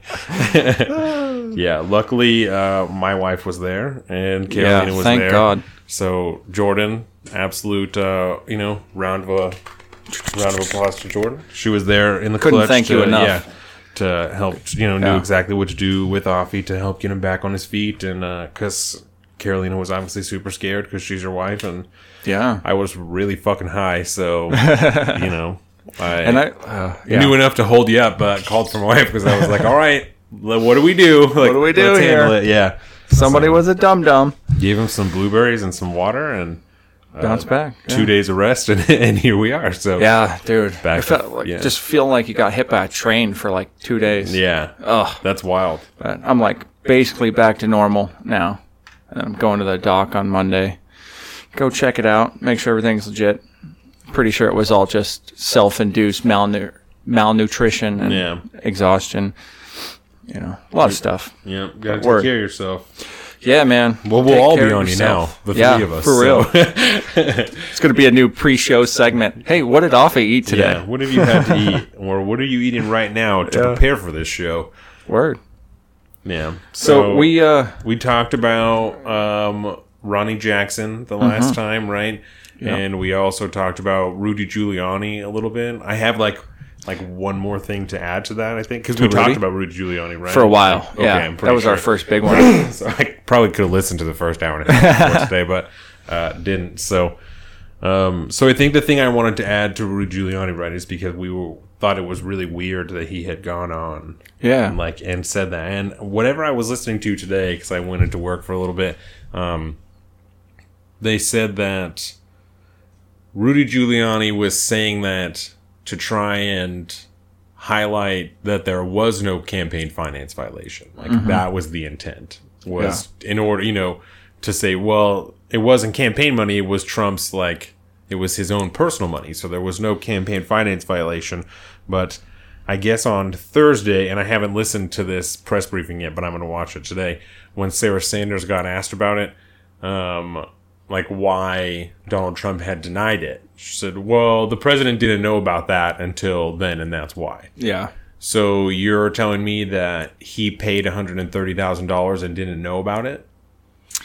What? Yeah. I don't. I don't fucking buy that. Even even somebody with all the dollars, you know, they they have somebody managing their money. If you spend one hundred and thirty thousand dollars, you're gonna know about it. Yeah, three thousand dollars. I could see that he doesn't know about it, but one hundred and thirty, you know, that's not. Even to somebody with millions of dollars, that's not a tiny amount of money. You're still going to know. Exactly. And I feel like those kind of guys that have that kind of wealth are probably a whole lot more like tapped in anyways. They probably would notice that. Yeah. But you know, it is what it is. I I don't believe him for a second that he didn't know. Yeah. But at the same time I'm going, well, I mean, is it campaign fin- a campaign finance violation? Or just shady behavior. Yeah, or is it just like the typical shady shit? Well, Sounds like Michael Cohen's end will be a full-on campaign finance violation Yeah. because it it contri- or it makes like a uh, contribution in kind, Right. and so but then the campaign will also turn around and get fined for that as well. Well, and he pled the fifth too. Michael Cohen. Pled did. Yeah. Like, he was like, I, you know, I'm just not gonna. I'm not going to talk about it. Well, you know, you're not supposed to. They tell you like if you're a juror in a case where somebody pleads a fifth, you're like you do, don't take that as like them um, admitting their guilt. You know, they just Yeah. don't want to. but that's unfortunately what it makes you think from the outside is that this guy's fucking guilty. Uh, Yeah. maybe he just doesn't want to. Maybe he knows that if you were to be interviewed by Mueller or something, that he he would get fucked up. You know, because they're the guy's Oh, been in the game for so long that like you just some people aren't are matched up with their words. you know? yeah, So yeah, I could see that, especially in that world, man. Yeah. I mean, this is two like shady worlds colliding. Right. You got the corporate crap, and then you have the political crap, and all kind of colliding together. Right. And we all generally in the public know that, like, yeah, all both those industries are incredibly shady, and they get away with some fucked up shit. And now it's like we're just getting it from both ends. just, oh come on, write it. Yeah. but yeah, yeah, and you know it's funny too because when we talked about it on Friday, there's been a couple more things that have just kind of come through the weeds, and Yeah. it's not going to be over. You know, I don't think we're ever going to hear the end of it until like there's some kind of you know court ruling or something like that. There's always going to be little tidbits that keep getting there, keep coming through the grapevine, and then we're all going to sit there and like reevaluate the narrative. Yeah. Also, I want to correct myself because I said something about just now. I just said something about Michael Cohen and Robert Mueller, and they wouldn't have anything to do with each other because Michael Cohen's raid and all that has to do with the FBI investigation Yeah. and not That yeah, not Mueller. Yeah, just to be clear. If anything, there, there would be questions related to the Cohen thing Right. that would Mueller would probably ask Trump. Right. and he could be like a witness or something in the Mueller investigation. But, oh yeah, for sure. As as to what he pled the fifth to, that's that has to do with the FBI investigation, not Mm-hmm. Robert Mueller. Just to be clear, just so that that is yeah, understood. I picked that up, but Yeah. good clarification. yeah, no, just for I figured you would, but just for Yeah, for everybody.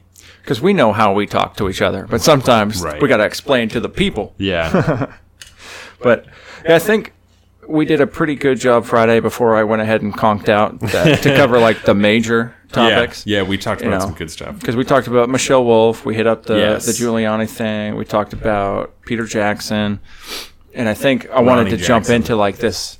This was kind of a, a little way for us to like convey some of our other political or social views, Yeah. without just being like, oh yeah, well this is the way I think about this. Yeah, And so throughout last week, there was a couple little news stories that popped up. Um, I remember seeing them all over the place. Uh, uh, this first one I heard about on Philip DeFranco. I heard about it on Ben Shapiro and just a bunch of articles. It was everywhere. Um, and it all revolved around this girl in Utah who was going to prom. And you remember that story at all? I didn't know about it until you mentioned it, and I asked Jordan about it. Okay. so So the the long and skinny of it. because I had this week off, so I didn't listen to a lot of podcasts. Oh, that's right. I was doing a lot of whatever I wanted.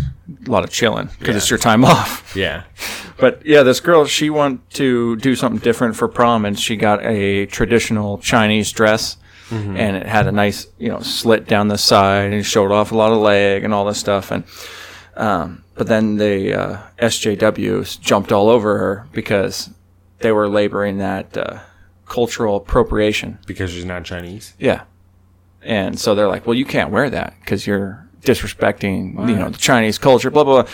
Anyways, she online it was disgusting, and everybody was trying to blow her up. But then a lot of people started to take her side and defend her. You got a whole lot of uh, you know actual ethnic Chinese people defending her and saying how they think it's great that a piece of Chinese culture like that can like is so beautiful that somebody on the outside would want to pick it up and rep Right. it and it's like what's wrong with that I don't, and that's what I'm thinking is I don't understand what, as long as she is not wearing it in jest of that culture, right? As long as she's not like, and you know, Yeah. this is going to be racy, but as long as she's not like, look at this stupid chink dress, you know, Yeah. then who, who gives a shit? Like if she's wearing it because she likes it, then why does it fucking matter? Like I don't understand. well it's done it's not her right you know this is the same. So I wanted to talk to you about this like two weeks ago, right? Okay. Fanny packs. Fanny packs You Know what I'm saying? Yeah. So because I heard I was listening to one of the day games, the Mariners, I think it was like two weeks ago, and they're having like a Paxton Lynch fucking fanny pack night where the first ten thousand people there get fucking fanny packs, right?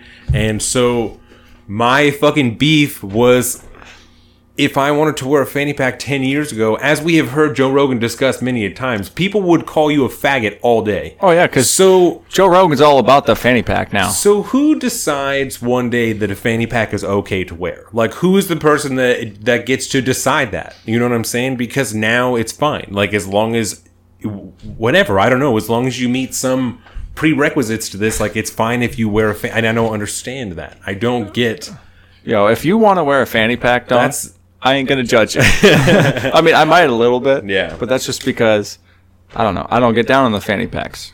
Coming down on the mic, topping out a little bit. Mm-hmm. Um, You're good. so, fanny packs. I mean that that I don't think that necessarily calls into No, it's not the cultural appropriation. Just the so that's just a side note. But on the cultural like appropriation, I don't the understand. I most don't think white that- thing ever. Yeah. is the fanny pack. that's our piece of cultural appropriation. I think I was listening to a Dave Rubin earlier this week, and it was a free speech summit that he was doing, um, where there was a woman who had like escaped Islam, um, like an Islamist, not not escaped the religion of you know, but you know what I'm saying.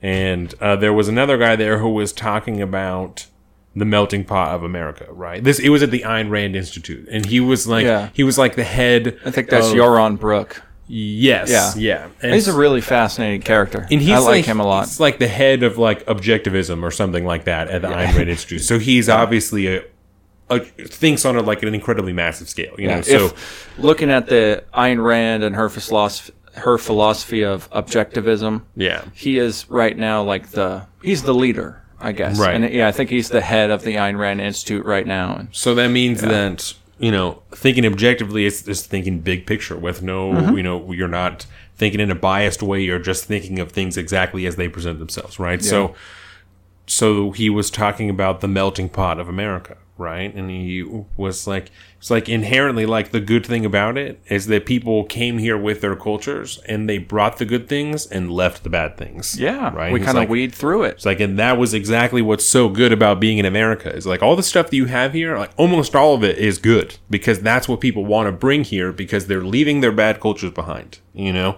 So I know, I just don't understand that. Like Yeah. the, The entire argument behind cultural appropriation to me is null and void because we wouldn't have America without cultural appropriation. and like you don't want to share that culture like that's like why would you Yeah. not you because that in itself like not wanting to share that wanting it to be kept to chinese people like that's like the scary nationalism that you accuse white people of that they want to keep america white like that's the same thing you know mm-hmm. what i'm saying and that doesn't make any sense to me like No. even though you're not going out there with with tiki torches and whatnot and protesting shit like you telling a white person they can't do something because they're white is racist Yeah. you know what i'm saying There's no other way around it. whether that's something you want to acknowledge or not, you know, and I'm not saying it's, I I don't know, you know, I'm not saying that it's the same thing as fucking slavery, but it is racist. Like Yeah. to tell someone they can't do something because they are white is racist. It's not you know? okay. It's that's not it's not something else just because you're white. You know, I know we heard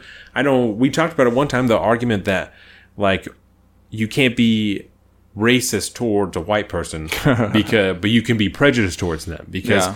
race has to do racist has to do with like power and dominance, you know, and I don't that, that only applies the truth. Like in that's postmodernism. right. And that's racism is is judging somebody based on their race as is directly implied in the title. Like I don't full stop period Yes. that's it there's I no asterisk there's no power hierarchy and who gets you know that's why the uh, they're kind of get getting into trouble now with uh, you know the asian ethnic group because they're realizing that when you look at the stats like even though they may not be in you know seats of power like they have a pretty strong monopoly over a lot of the you know uh, math and science you know, careers. Just because you know and i mean for who knows a number of reasons but probably mostly because their culture is very it's as joey coco diaz would say you know they got that immigrant mentality. Yeah. it's like they're they concentrate on education and values and you know mostly education well, and that's like you know even, yeah that's a dominantly like that's a dominantly Asian thing, I think, because even in like India, you know, in like southern Asian countries, like Yeah. if that's you know, because I believe that that's what you would consider India as like a southern Asian country, and a Yeah. you know, in the Eurasia, it's in the middle of the two, or whatever. But like it's the same thing there. That's why there's so many people that come out that are doctors and like involved in the tech industries because that's that's something Yeah. that's very important in their culture is education. Like, Yeah.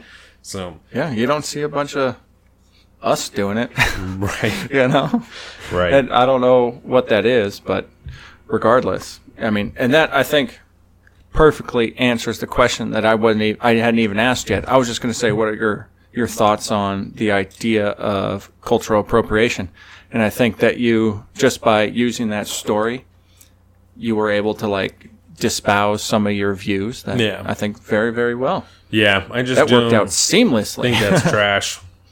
Uh, it's okay. So that was one cultural appropriation. We hit that. Word. This one is a little bit like of this. a little bit more general, but it has to do with Kanye West and being so in the news, and Word. he's been, you know, he's the MAGA hat wearing now Mm-hmm. and hanging out with Candace Owen, and oh, I can't remember the other guy, the the head of Turning Point USA, which Candace Owens works for, Mm-hmm. but uh, he he appears to be swinging the opposite team of the kind of classical democratic That people would social justice that he type. does. Yeah, Yeah. and uh, but regardless of your stance on what side he's on or what he's saying, the thought that somebody like Kanye West has so much cultural power, like he is a power mover, whatever, whenever he says things and he can set trends, and I think at at least on some kind of level, you'll be able to see it uh, reflect in the culture in society. Um, so the fact that somebody like Kanye West or Oprah or even somebody like Dr. Jordan Peterson, how somebody, some individual can have so much power over cultural influence. Do you think that's a good thing, a bad thing, dangerous? Just like your your general thoughts on on individuals having so much cultural influence.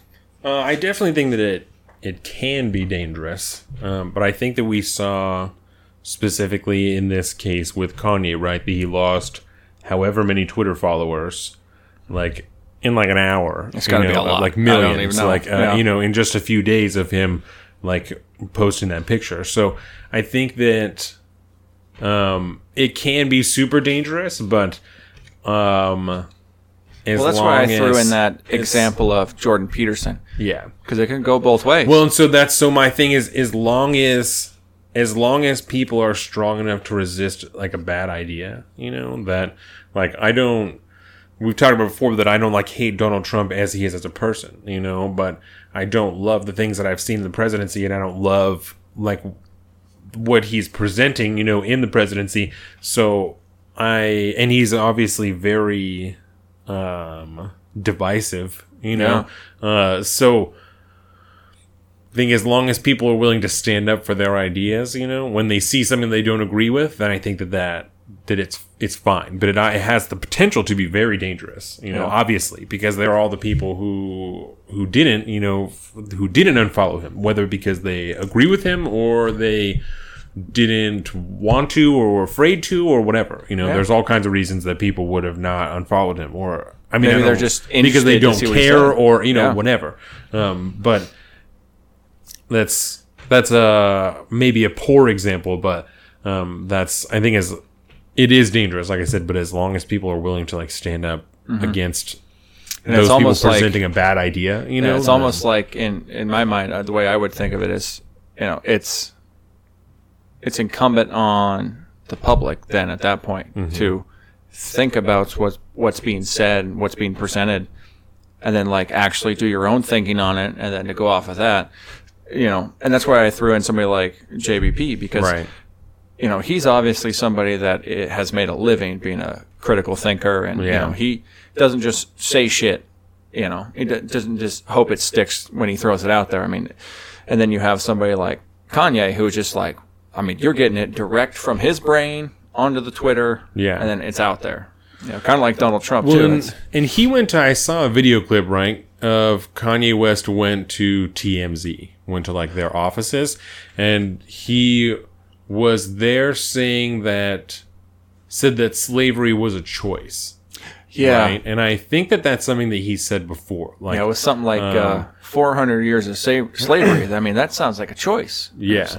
And so there was a guy that was there, and I don't know what his name was or anything, but he called Kanye West out, and he was like, said, You can say what you want, like, because you are your own man. It's like, but you need to understand that your words go way beyond just you. You know, it's like there are so many people that are listening to what you're saying and are swayed by what you're saying that you need to be incredibly careful with Yeah. what you say, you know.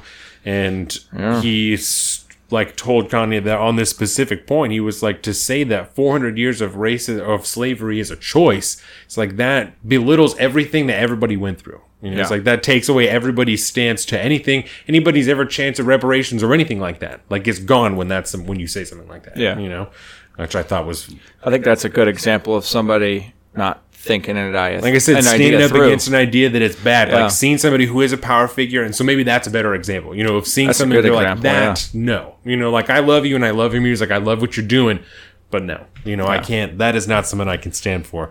So I I agree. I think it is has an incredible amount of potential danger, Mm-hmm. and as long as there's still some people that are willing to stand up and and do some shit, then I think it'll be all right. Yeah, it's that getting it involved in this. the uh, in the the free exchange of ideas. Yeah. it requires responsibility on whoever's going to be sitting there putting their, like us. Like every, how much work do we do every week to kind of have an idea what the fuck we're talking about? Well, and that's exactly the when people having that much power. That's exactly how you get a Donald Trump president, you know, and Yeah. people asking Oprah Winfrey to run for president, and people talking about Kanye running for president. That's you get shit like that. Yeah, it's like no, no, no, no, no. Pump the brakes, people. I get y'all are trying to Yeah. get involved, but let's uh let's pump the brakes. Let's sit back. Let's all make sure we're following the same rules, maybe. Yeah, so hopefully Yeah, this will a- be like an eye opener. The Trump presidency, you know, is an eye opener for that to kind of turn wake-up call. turn itself around. Yeah, Yeah, I would really like this four to eight years to be the wake up call. Man. Be like, okay, guys, we don't want to do this again. We've seen what could happen. Could be a hell of a lot worse, but it could it could be way better. right. We should do. We should be way better. Okay, so that's two cultural influencers and the power they have, and then uh, this last one, uh, Boy Scouts of America have are changing their name to Scouts BSA because they're trying to bring more girls in. Because they're letting girls in now. yeah, word. and so the big debate that's kind of popped up around that is the the free Scouts, association. BSA, Boy Scouts of America. Yeah. So it's like a sub word. Okay. Yeah, it's like and so they just kind of get rid of the Boy Scouts, you know, in you know like full words, and so that's just Scouts BSA because Yeah. they're not going to ever drop the BSA because that's who they are. That's what they are. Boy Yeah. Scouts of America. Yeah. But uh, the fact that through I think through public pressure, they've decided over the years to you know first it was um, letting. Uh, they had a real anti-gay stance for a long time. They wouldn't let Yeah. scout leaders that were gay in, and they wouldn't let scouts that were gay in. And they kind of they walked that back. Uh, I think mostly due to public pressure. Yeah. And now then it was they're bringing girls in, which I think is great. Well, I knew a couple of girls growing up that wanted to be Boy Scouts. Uh, Yeah. um, but well, because Girl Scouts, Boy Scouts, night and day. very They're not different the same thing. Yeah. But the fact that they would, I mean, they're bowing down to public pressure. Yeah. And they're not standing up for the, the, the right to have free association. You know, I, I, forget who, it might have been me and you talking about this the other day. I can't remember, but the idea that you can't have a certain social club, uh, say like that only allows men anymore almost. Yeah. Uh, because it's just, it's now it's prejudiced or you're sexist or something like that. When I don't see there being a problem if a bunch of guys all want to get together and just hang out with all guys, I don't think that should be an issue. And I think the same fundamental uh, f- fundamental principle applies for the For the, the Scouts. Scouts. But the idea in 2018 of having a free association to the point where you could have a think about where we live and the the general like Norwegian heritage around here. Mm-hmm. Like, what do you think the public would say if we had a? I think we have a the Sons of Norway is a very popular uh, community group around here. Right. But from my understandings, they used to only be men allowed. But now, of course, there's everyone's allowed. You don't even have to be Norwegian anymore. Mm-hmm. But I mean, do you think a say strictly Norwegian male club could get away with existing at any kind of you know big level in America in 2018? Or do you think the public perception of like that'd be, you know, they'd be instantly labeled white supremacists or I mean, do you think that would be allowed to happen? So I think there's two points there. The first one is the Boy Scouts, right? Work. Uh, I don't think the Boy Scouts, like being called Scouts, Boy Scouts of America, I don't think that that's necessarily a problem. You know, I could, I could see how that gets a little bit pandering. I don't think as as long as they're keeping that Boy Scouts of America thing there, you mm-hmm. know. But I don't think it really matters if you change that title because at the end of the day, when some if you tell somebody an adult I'm in Scouts, right? Well, you in Boy Scouts or you in Girl Scouts, like because it's like you said, they're two different things. Like they're very Yeah. different things, and it doesn't matter. But it's going to change the things I'm going to ask you about depending Yeah. on which Scouts you're in. You know, so I don't think that. I don't know, and I think that if that's the the club that you're going to be in, then you're in the Boy Scout club, and it's fine. But you're a girl in the Boy Scouts, like that's Yeah. how that is. Just like if you if you're a boy and you want to go and sell cookies and shit, go sell cookies and shit. You know, I know but you're going to be a Girl ooh. Scout. Like Do you think boys can go to Girl Scouts? I, I don't know. I don't know. I wonder. I'm gonna have to look that up. I, I I, don't doubt know. it. For some reason, I feel like they don't. I feel like they probably should if Yeah. there's going to be boys and Girl Scouts. I mean, just on But- a, a or girls in point, Boy Scouts. You know, I mean, and given the fact that you know the Girl Scouts, Girl Scouts, in my mind, are nothing but a giant cookie manufacturer pushing it out to kids and parents. I don't think they should be prejudiced about who they let sell their cookies, but Yeah, I think there's a little bit more to it than that. Uh, Um, there definitely is. That's just my. I have an issue with Girl Scouts because of that kind of non-profit thing they have, and they're the number one cookie manufacturer in the I think in the United States, if not the world. Yeah. And, you know, and who's selling those cookies? But the the Girl Scouts and Uh, there's something to be said for the people purchasing them as well, because it's not like that's information that's hidden from No. everybody. You know, and I I try I not still to buy them, buy Girl but Scout I still cookies. do. Like it's, you know, Yeah. Um, yeah, I was going to look up to see if Girl Scouts are Yeah. allowing boys, but uh, but yeah, that was just because that has been in the news recently. That was kind of it got me questioning about the free association. My, so that's my point on like on the Boy Scout. I don't think Mm. it's that. I don't think that's that big of a deal. I don't. I also don't think it's a big deal for girls to be in Boy Scouts. But I think if you're going to be in Boy Scouts, then then like that's you're in Boy Scouts. You know, Yeah. like they're not going to change. I wouldn't want them to change the name of the rankings or anything like that. The fucking wolves or you know whatever, however that's done. Like I would want that to be the same. So like, I don't think there needs to be uh cubs slash cubettes you know because they're Yeah. like you're different like you're diff- there's different rankings within the boy scouts you know like a, a wolf Yeah. scout and a fucking whatever scout i don't like And the Webelo. right to be splitting the shit up i think would be a little bit ridiculous you know because i think that's part of the jam that's like uh like women who are army rangers right? Because like women can be army rangers now. If you're gonna be an army ranger like you're, you're still gonna get your ass beat and you still have to go through all of that shit and you're still called an army ranger at the end of the day you know? If you're if you're in the marine corps if you're doing any of that shit like people still call you sir am i you know what i'm saying? Like it's not it's not that big of a deal. It's just part of the jam you know? And i don't think that that's a sign of disrespect. Like that's it's that's just how it is. Like so Yeah. It's um, it's it's like uh, to bring it back to the Boy Scouts. You're thinking you would look at it more as just the organization that it is compared to what they're calling themselves. Yeah. Whether it's, it's you're joining Boy Scouts and you're going to do the stuff that they do. Right. So you Yeah. just play by the rules, you know. When it comes to the free association thing, I think that that is a very interesting question about the white dudes in the Norwegian club because I think that if it is specified to be a club for Norwegian males, right? As long as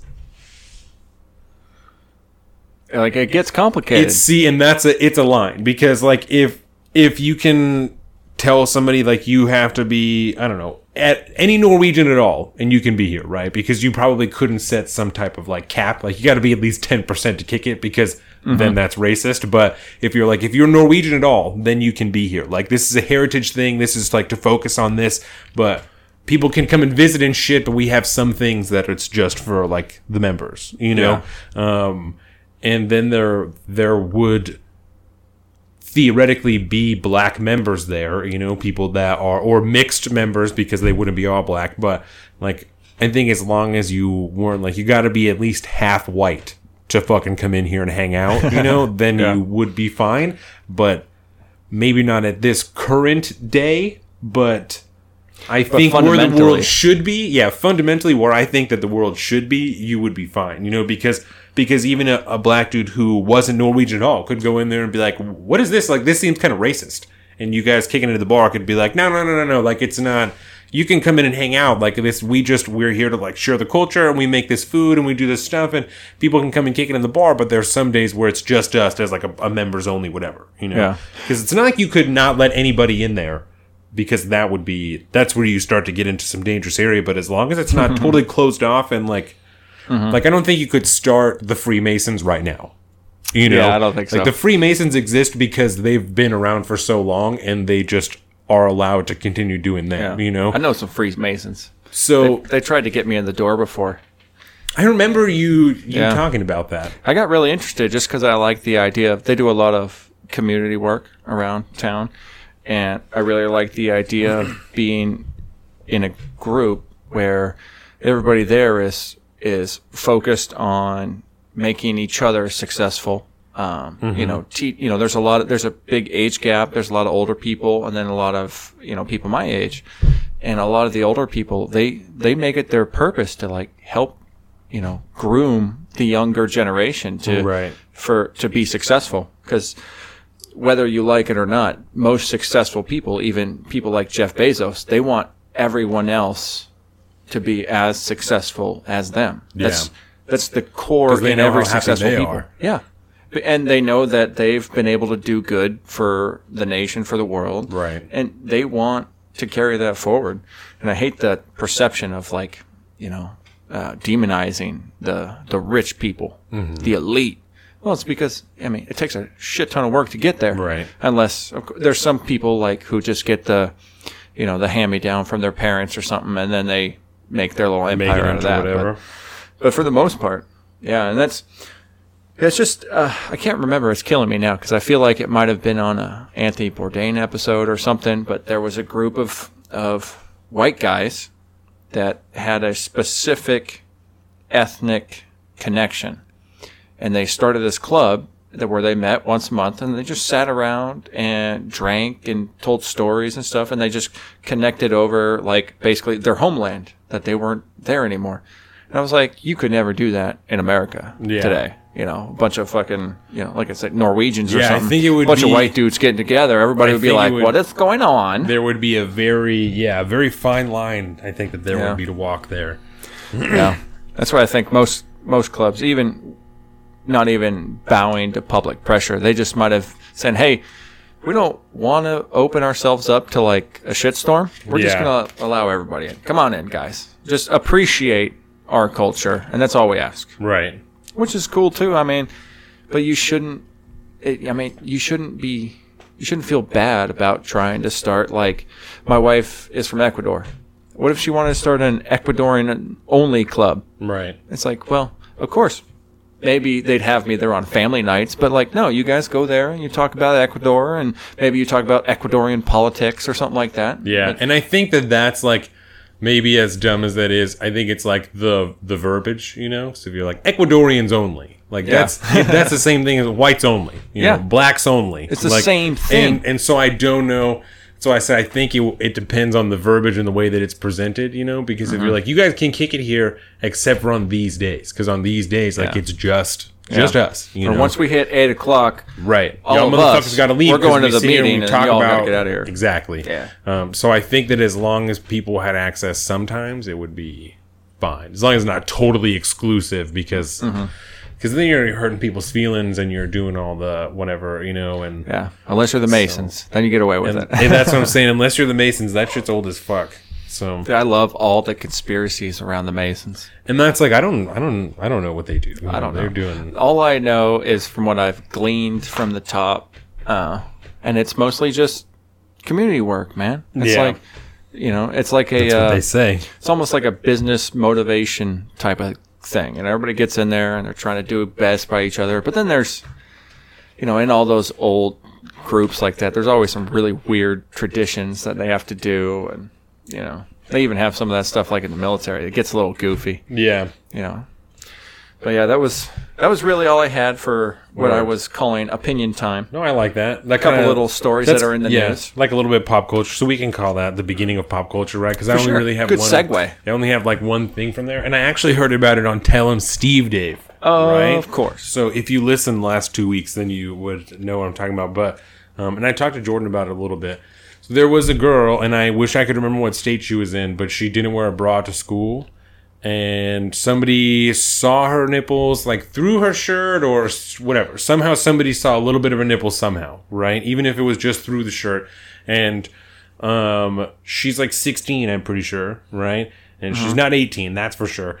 And so when she went to the office, they told her to put band-aids over her nipples so that nobody could see her nipples. I feel like I remember right? hearing about this. So I feel similar to this the the way that I feel about girls, young girls that are like, why shouldn't I be able to wear whatever the fuck I want to school, right? So there's like a couple of different things on this for me. So one of it, one of one of my points is thinking about it from the aspect of a teenage male Yeah. right? Because I know that you know what it's like to be 15 years old and in the rages of fucking puberty, right? You want to hump everything. And there is there is literally nothing you can do about getting hard on in the middle of the day. There's No. literally nothing you can do about it. Yeah. So It's a terrible thing. until until these girls that are anybody until anybody who is complaining about girls not being able to wear what they want to school right until you are able to understand and comprehend the physical manifestation of thoughts and feelings that you cannot control in a public environment i don't want to fucking hear about it Yeah. right I don't want to hear about it. Like it's not because that has nothing to do with with these kids being perverts or well you shouldn't even be looking there or anything like that. Like no, it, it's there is nothing that you can do about it, especially when you're 15, dog. And that's not to say that that excuses any inappropriate actions that they take, right? But that doesn't mean that he should any of these kids should have to be able to walk should have to walk around with a fucking boner in the middle of their third period classroom. You know what I'm saying? Just ruin That's- their life. Yeah, you want to talk about fucking embarrassment? Like that's Well, this is why, in my mind, this is why schools, because they're state run and all, this is why they have dress codes. yeah, And unfortunately, freedom aside, It's like being at work. You know, got it, can't yeah. show your nipples at work. No. Can't do that. I Can't mean, unless that. you're like at a strip, you know, like a strip joint Yeah. or something. But Booby most coffee. places you can't show your nipples at work, Mm-hmm. right? My other point to that was the grown males that work there, right? Not because they're going to be tempted to look because they shouldn't be doing that anyway because they're young kids, right? If it's illegal for me to see it on the internet, I should not be able to see it in my workplace. You know what I'm saying? I can't look up a teenage nipple on the fucking internet because I'll go to prison. I will go to prison. forever. So why is that something that I'm being exposed to in my workplace?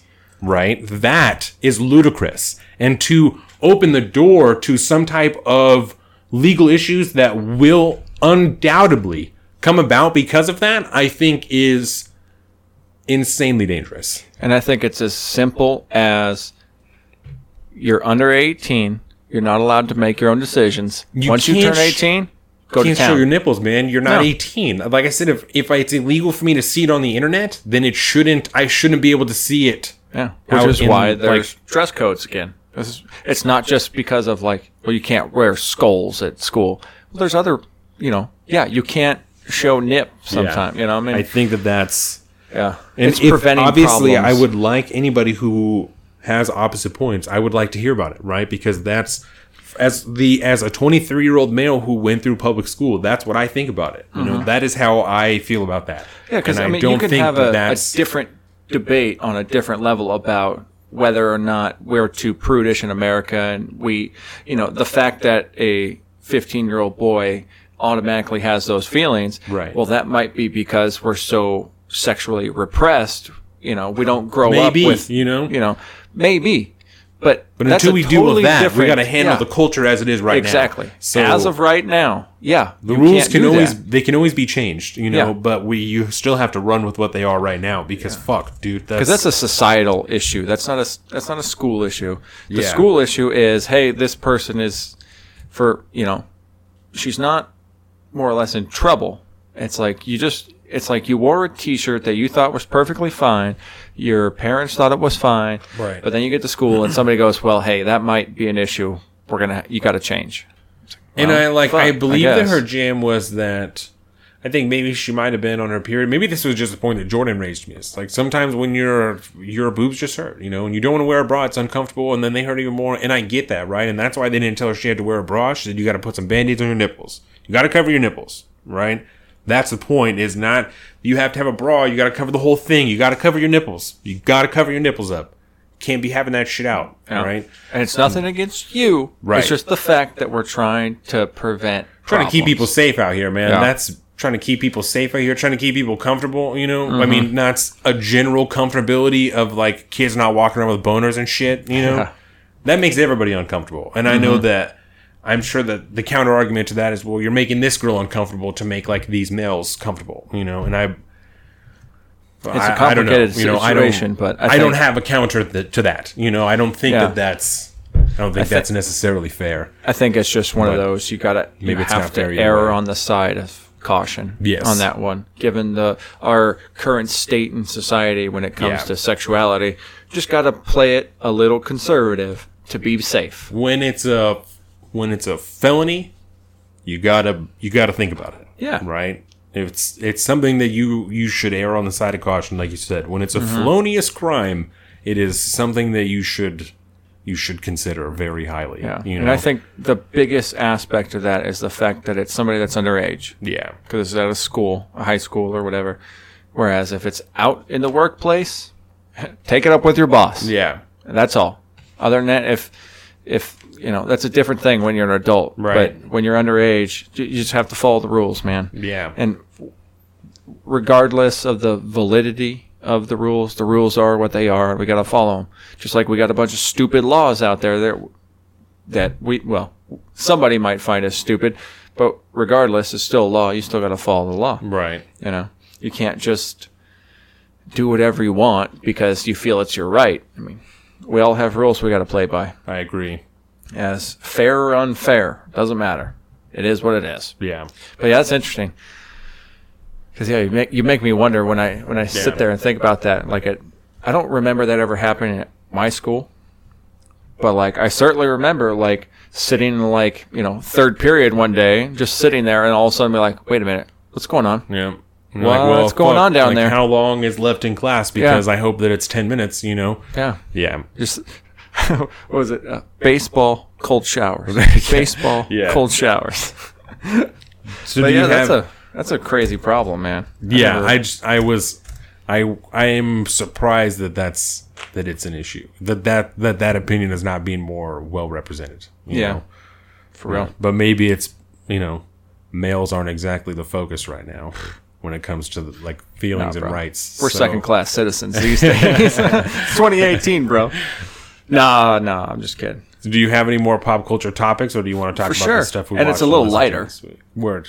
But uh, uh, I feel like this is pop culture in my world because I love beer so much. But the, Oh, yes. yeah, the beer or the World Beer Cup Yeah. 2018. This is the World Championship of Beers. Delicious. Took place on last Wednesday. Where was it at? Uh, yeah, don't ask me that question. Oh, that's all right. I think it's over.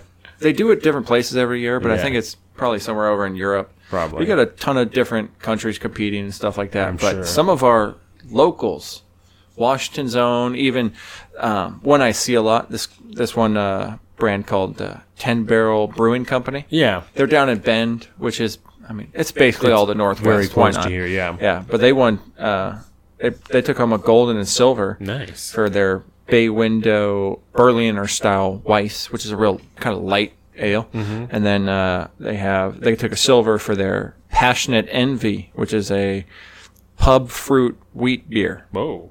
And it, the way it works is they have all these different categories Mm-hmm. of beers, and you, based on the recipe, there's all these bitterness levels, and, Okay. you know, all this stuff, but you have to meet a certain criteria to, in qualify. Okay. But um, there was a Georgetown Brewing Company over in Delicious. Seattle. They took gold for their uh, what's it called, Gusto Crema, Ooh. which is a coffee beer. And I haven't had it, but I got to track it down because I like I don't think I've had a Georgetown beer that I don't get down on. I like Georgetown. Yeah. I love Manny's. Man, oh, yeah, mayonnaise. So good. Mayonnaise is a problem for me. they could have a list of the greatest IPAs on their menu, and if there's mayonnaise, I'm like, shit, I gotta get mayonnaise. Yeah, it's delicious. It is good, but I think that's just a regular pale ale. It is. Yeah. It's so good though.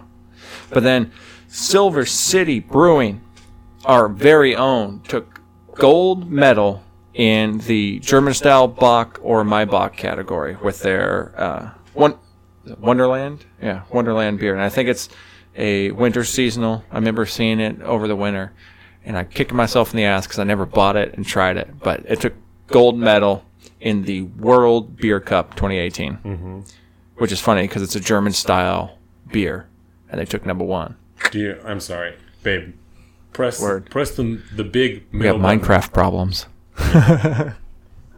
I, I'm sorry. No, it's, it's perfectly fine. I understand the Minecraft struggle. Um, yeah, But other than that, that's that, and then I that's just- good. I I love Silver City. I don't. I'm They don't make anything standard. bad. I really like Ridgetop Red, uh, but they have a Clear Creek Pale Ale that I like a lot. That's really good. Um, I it's an easy like it. drinking pale ale. Yes, it's almost um, it's almost like a pilsner. You know, Yeah. it's it's, it's very good. I It like crosses, a lot. and I think the difference. I hope there's no like beer nuts out there, but I'm pretty sure like pale ale versus pilsner could be very similar. It's just one is an ale, one is a lager. Yeah. I think pilsners are lagers, which means they're brewed at a colder temperature. Okay, But uh, that, and of course, the the grain bill is different. But, uh, but yeah, they taste different. Tropic Haze too. That one is really good. Tropic Haze is, Superfly. yeah. Silver City doesn't make bad beer. Mm-hmm. They got that uh, Scotch ale. The Fat Scotch. Oh. I don't even like dark beers, but that's That it's pretty good. Stupid good. But that, and then you haven't seen Avengers yet, right? Oh, I watched it the day that it came out. Jordan and Oh, I, yeah, man. we watched it. I still haven't seen it, but- last Friday. We yeah, we went and saw it a matinee. Like right when I got off work, I came home and we fucking ate and smoked, and then went and watched Avengers. And it, Mm-hmm. oh my god, it went harder than fuck. Did you did you see it? We haven't seen it yet. Oh, So, question: oh, Colin. How screwed am I? Because we didn't see Black Panther. Yeah, we talked about this Do last week. to? We talked We about this did. last week that you don't you don't have to see probably don't have to see Black Panther. Um, you have to watch Civil War. You Seen it. certainly have Good to to have go. watched Civil War. Okay. Um, and then Thor Ragnarok, which we did watch last week. which was good, I- right? I- yeah, because we talked about that last weekend. Yeah. we're gonna binge watch all three. We definitely did that. yeah, they're good, right? definitely did. I like the third one the best. Ragnarok was my favorite. first one was kind of hard, Yeah. but that's I forgot that that that was one of the the first uh, you know Marvel movie Yeah. cinematic universe. Natalie. Portman a doesn't need to be involved in Thor Nope. at all. None of those Nope, people nope, even fucking matter at all. Like I don't. Although they- I didn't mind hanging out with Natalie Portman for an a ha- like an hour and a half, but and then she was uh, in the second one a little bit, little but kind of. Yeah. But the third one was really good. Yeah, Ragnarok was really good. So I think that's the only one that you like have to see because Doctor Strange is in it, but he they He, like, just shows up for a they second, explain yeah. his shit. Um, so I think that I think that's it. As long as you have seen, Because I think we're caught up on all the Marvel America. movies except for Doctor Strange and Black Panther. yeah, But I, I tried to see Black Panther so many times. It's just scheduling never worked out. yeah. No, no, I think you're fine on Black Panther because like they go to Wakanda, but it's not nothing is really. Okay. Yeah, It'd be kind of cool almost to, to go back and get the origin story. Right. Yeah, there's characters in it that are that are in the first movie, but it doesn't. There's nothing that's super important. Maybe like little jokes or whatever, but no, Oh, yeah. nothing vital to the story. That's Word. So I Um, can still take the wife. She won't get mad at me. No, no, Sweet. and it was fucking. it was kick ass, dude. This was the best Marvel movie I've ever watched. Yeah. like, hands down. I've heard Yeah, so many mixed challenge. things. Oh, whoever And- said it's not good is a fucking idiot because it's it's. Did Fantastic. you read any of the, the comics for the Infinity War? I haven't War read series? the so maybe that's why you know because I don't I haven't read the Infinity War storyline, Mm-hmm. but as a movie, you know it's and I I like I really like comic books and I love X Men. Um, so as speaking as a comic book person, right? When you go to watch the movie, you can't try and compare it to the comic, it's not going to be as good. It's, It's not, the same with right. people like me who like to watch their books turn into movies. Right. But you got to understand, Right. It's going to be a movie version of the book. Because like X Men Apocalypse was like a really good movie, but there's a lot of shit that's wrong in that movie. You know that doesn't play to the Apocalypse storyline. I didn't hate it. Yeah, but it's a. I think I thought it was a really good movie. Yeah. um, but it, it's certainly not. I liked reading it better, um, but that's Yeah. the case most of the time. You know. Yeah. So, no, I. It was a fantastic movie. Absolutely fantastic movie. Awesome. Well, then maybe. Oh wait, no, I got dinner tonight. I forgot. Mm. I was gonna say maybe I could sneak it in tonight, but no. You should. Yeah, see it. Yeah, see I will go see on- it, on though. like a Tuesday or a Wednesday. so there won't be because I miss Black there. Panther. If I don't see Infinity War, the wife will fucking leave me. Yeah, yeah. No, it was really, really good. Okay. Good. So- Good to know. So that's what you watched this week. Did you watch any other movies or anything this week? Uh, no, No? no, yeah, I remember. Yeah, last week when we binged those three, Yeah, and then no, you know me, word. got that boring life. So I watched. Uh, we watched Riverdale, of course, because Riverdale comes out on Wednesdays. Oh, yeah. We watched it live this week because we could stay up later because I wasn't waking up to go to work. So Oh, we stayed up and watched it live on TV, and Jordan just couldn't have been any happier. Um, and then we also watched we watched Lockup a lot. I love the show Lockup, um, where they go into the prisons. Oh yeah, yeah, Um, okay. I love Lockup. And then I watched the movie Funny People. Have you ever watched Funny People? I haven't. Is that um, pretty good? I love that movie. Okay. Funny People, I truly think is a story partially based on Adam Sandler's life. Right. So Adam Sandler is the main character. Okay. Seth Rogen is also in it. There's a bunch of other comedians that are in it because it's about stand up comedy. And so Adam Sandler plays a guy named George Simmons, and he's a comedian, and he's used to be really funny and used to do all these great movies, and then the last you know couple that he's made like have kind of been flops, and they've not been so good, and so he decides that he like finds out that he has some type of cancer or something, so he decides that he's gonna go and do stand up comedy again. Right, but he hmm. goes and he fucking sucks at stand up comedy. So he hires Seth Rogen to like help write jokes for him and help him do stand up comedy and all this whatnot. And then he, you know, falls back in love with the with his ex girlfriend and all this shit. And and and so it's Jordan doesn't like it because it, she says that it's sad, right? And there are certainly sad elements to that movie, but I think that it's um for like real life humor. I think it's fucking hilarious. That's funny. Um, yeah. Because we got a few minutes. We can rap about this, right? For a minute. Yes. Yeah. Yeah. Um. So somebody brought that up to me last night, actually, and we just started talking about how Seth Rogen now has, as they put it, quote unquote, sold out to Netflix. Nah. And I go, nah, I don't know. And then same thing with Adam Sandler. That's all he does now is everything's Netflix original. I don't think that's selling out, man. I think that's where I the don't think shit's it is either. I think that because you can make sick fucking movies on Netflix, like uh, you know, that's uh, Manchester by the Sea.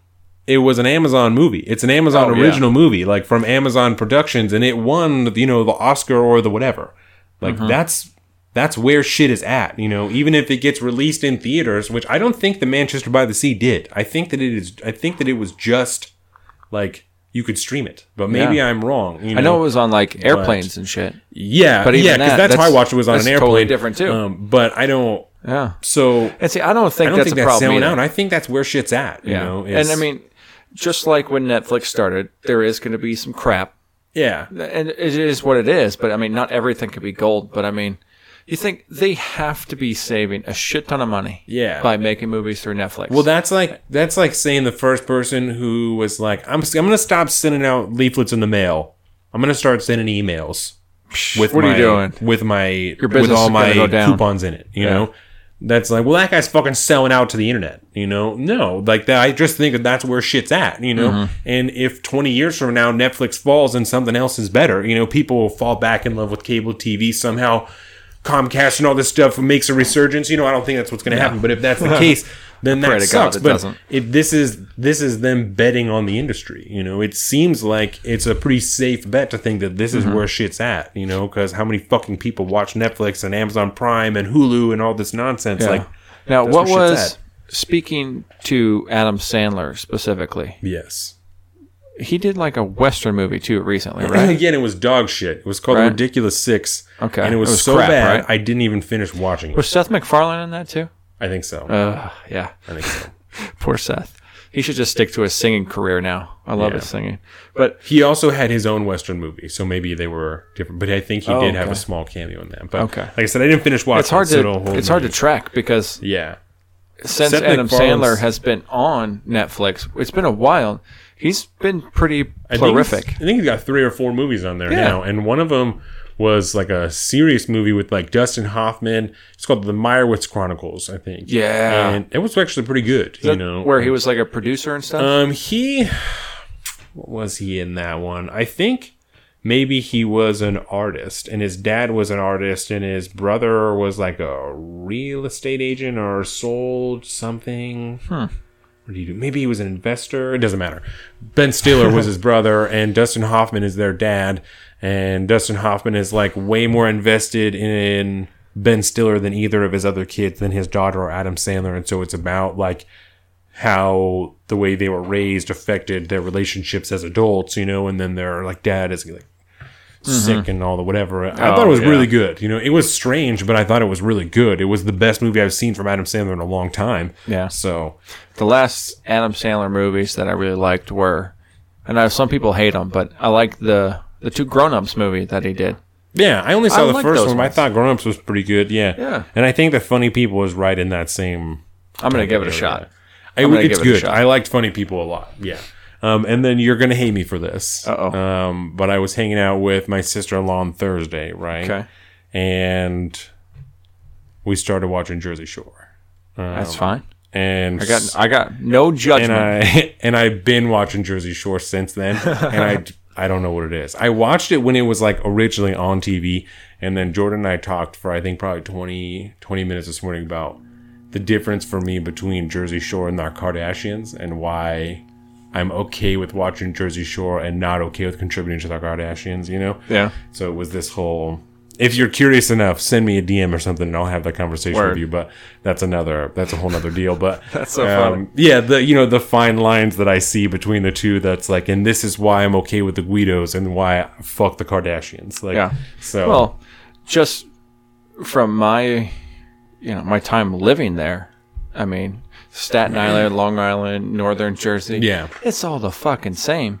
I mean, I mean you have pockets and every little neighborhood's different, but that that like Guido mentality. That, all the that runs thing. strong, man. Like, Yeah. we're out there watching Jersey Shore when I lived there, and you're like, well, that's just real life. that's just how people very act, certain, like- yeah. G, what is it? Gym Tan Laundry, GTL. GTL, That's like bro. a straight up like lifestyle It's a for a thing, lot of yeah. people over there. That's that's the most realistic reality TV out there, man. and that's Take I, it for what it is, One but- of the things I told Jordan was like, I was like, I feel like as shitty as it might be, like those people are really being genuine. I was like, like this is really who they are, you know. It's like, and they're genuinely terrible people, but they're being genuine, you know. Yeah. It's like, and like it's something that I can appreciate, you know. Because newsflash, we're all kind of terrible.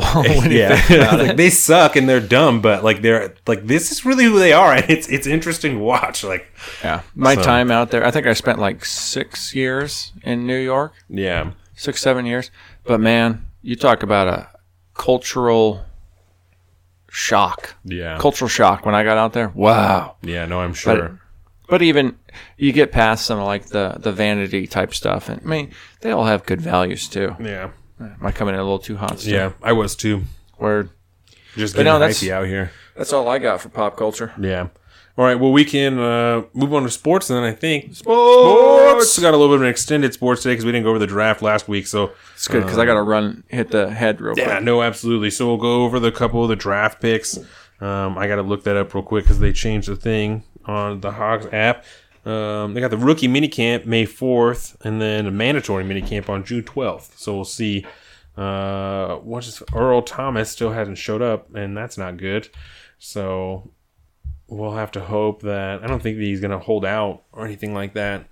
I think he'll come back. They were talking about trading him uh, when the draft was coming around for like maybe a first round pick or a second round pick, and they were talking about. I think we had discussed it before. They were talking about Dallas maybe taking him, freeing up some cap room, and then Seattle could look at. That was just like one dude I think that I read the article from that.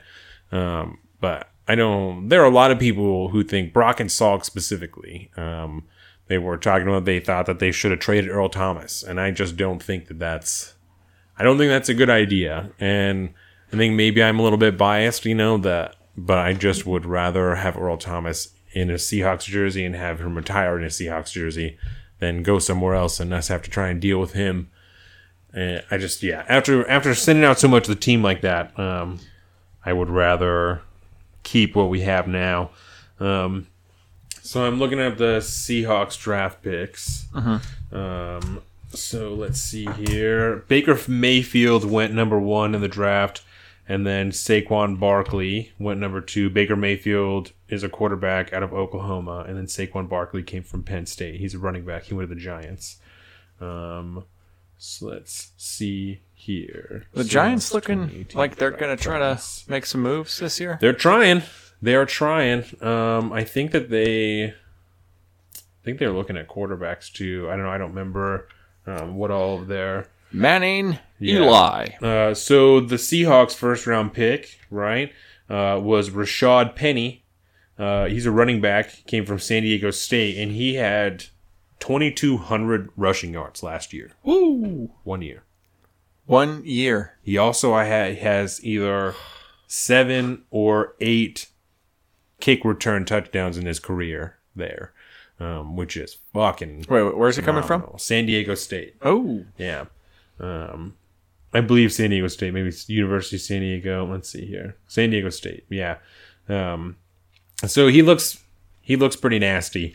Uh, I can see. I. I mean, obviously, he's going to be doing some some returns, and he's a big old fucking back. Like you think he's five eleven and like two twenty. So he's a big boy, and we only picked up like one or two linemen, I think. So it's if we're not going to be focusing on the line, then we're going to need a big back. You know. why are we not focusing on the line, Don? I don't know. I don't know what the what the deal is there. There was a center that I really wanted them to take.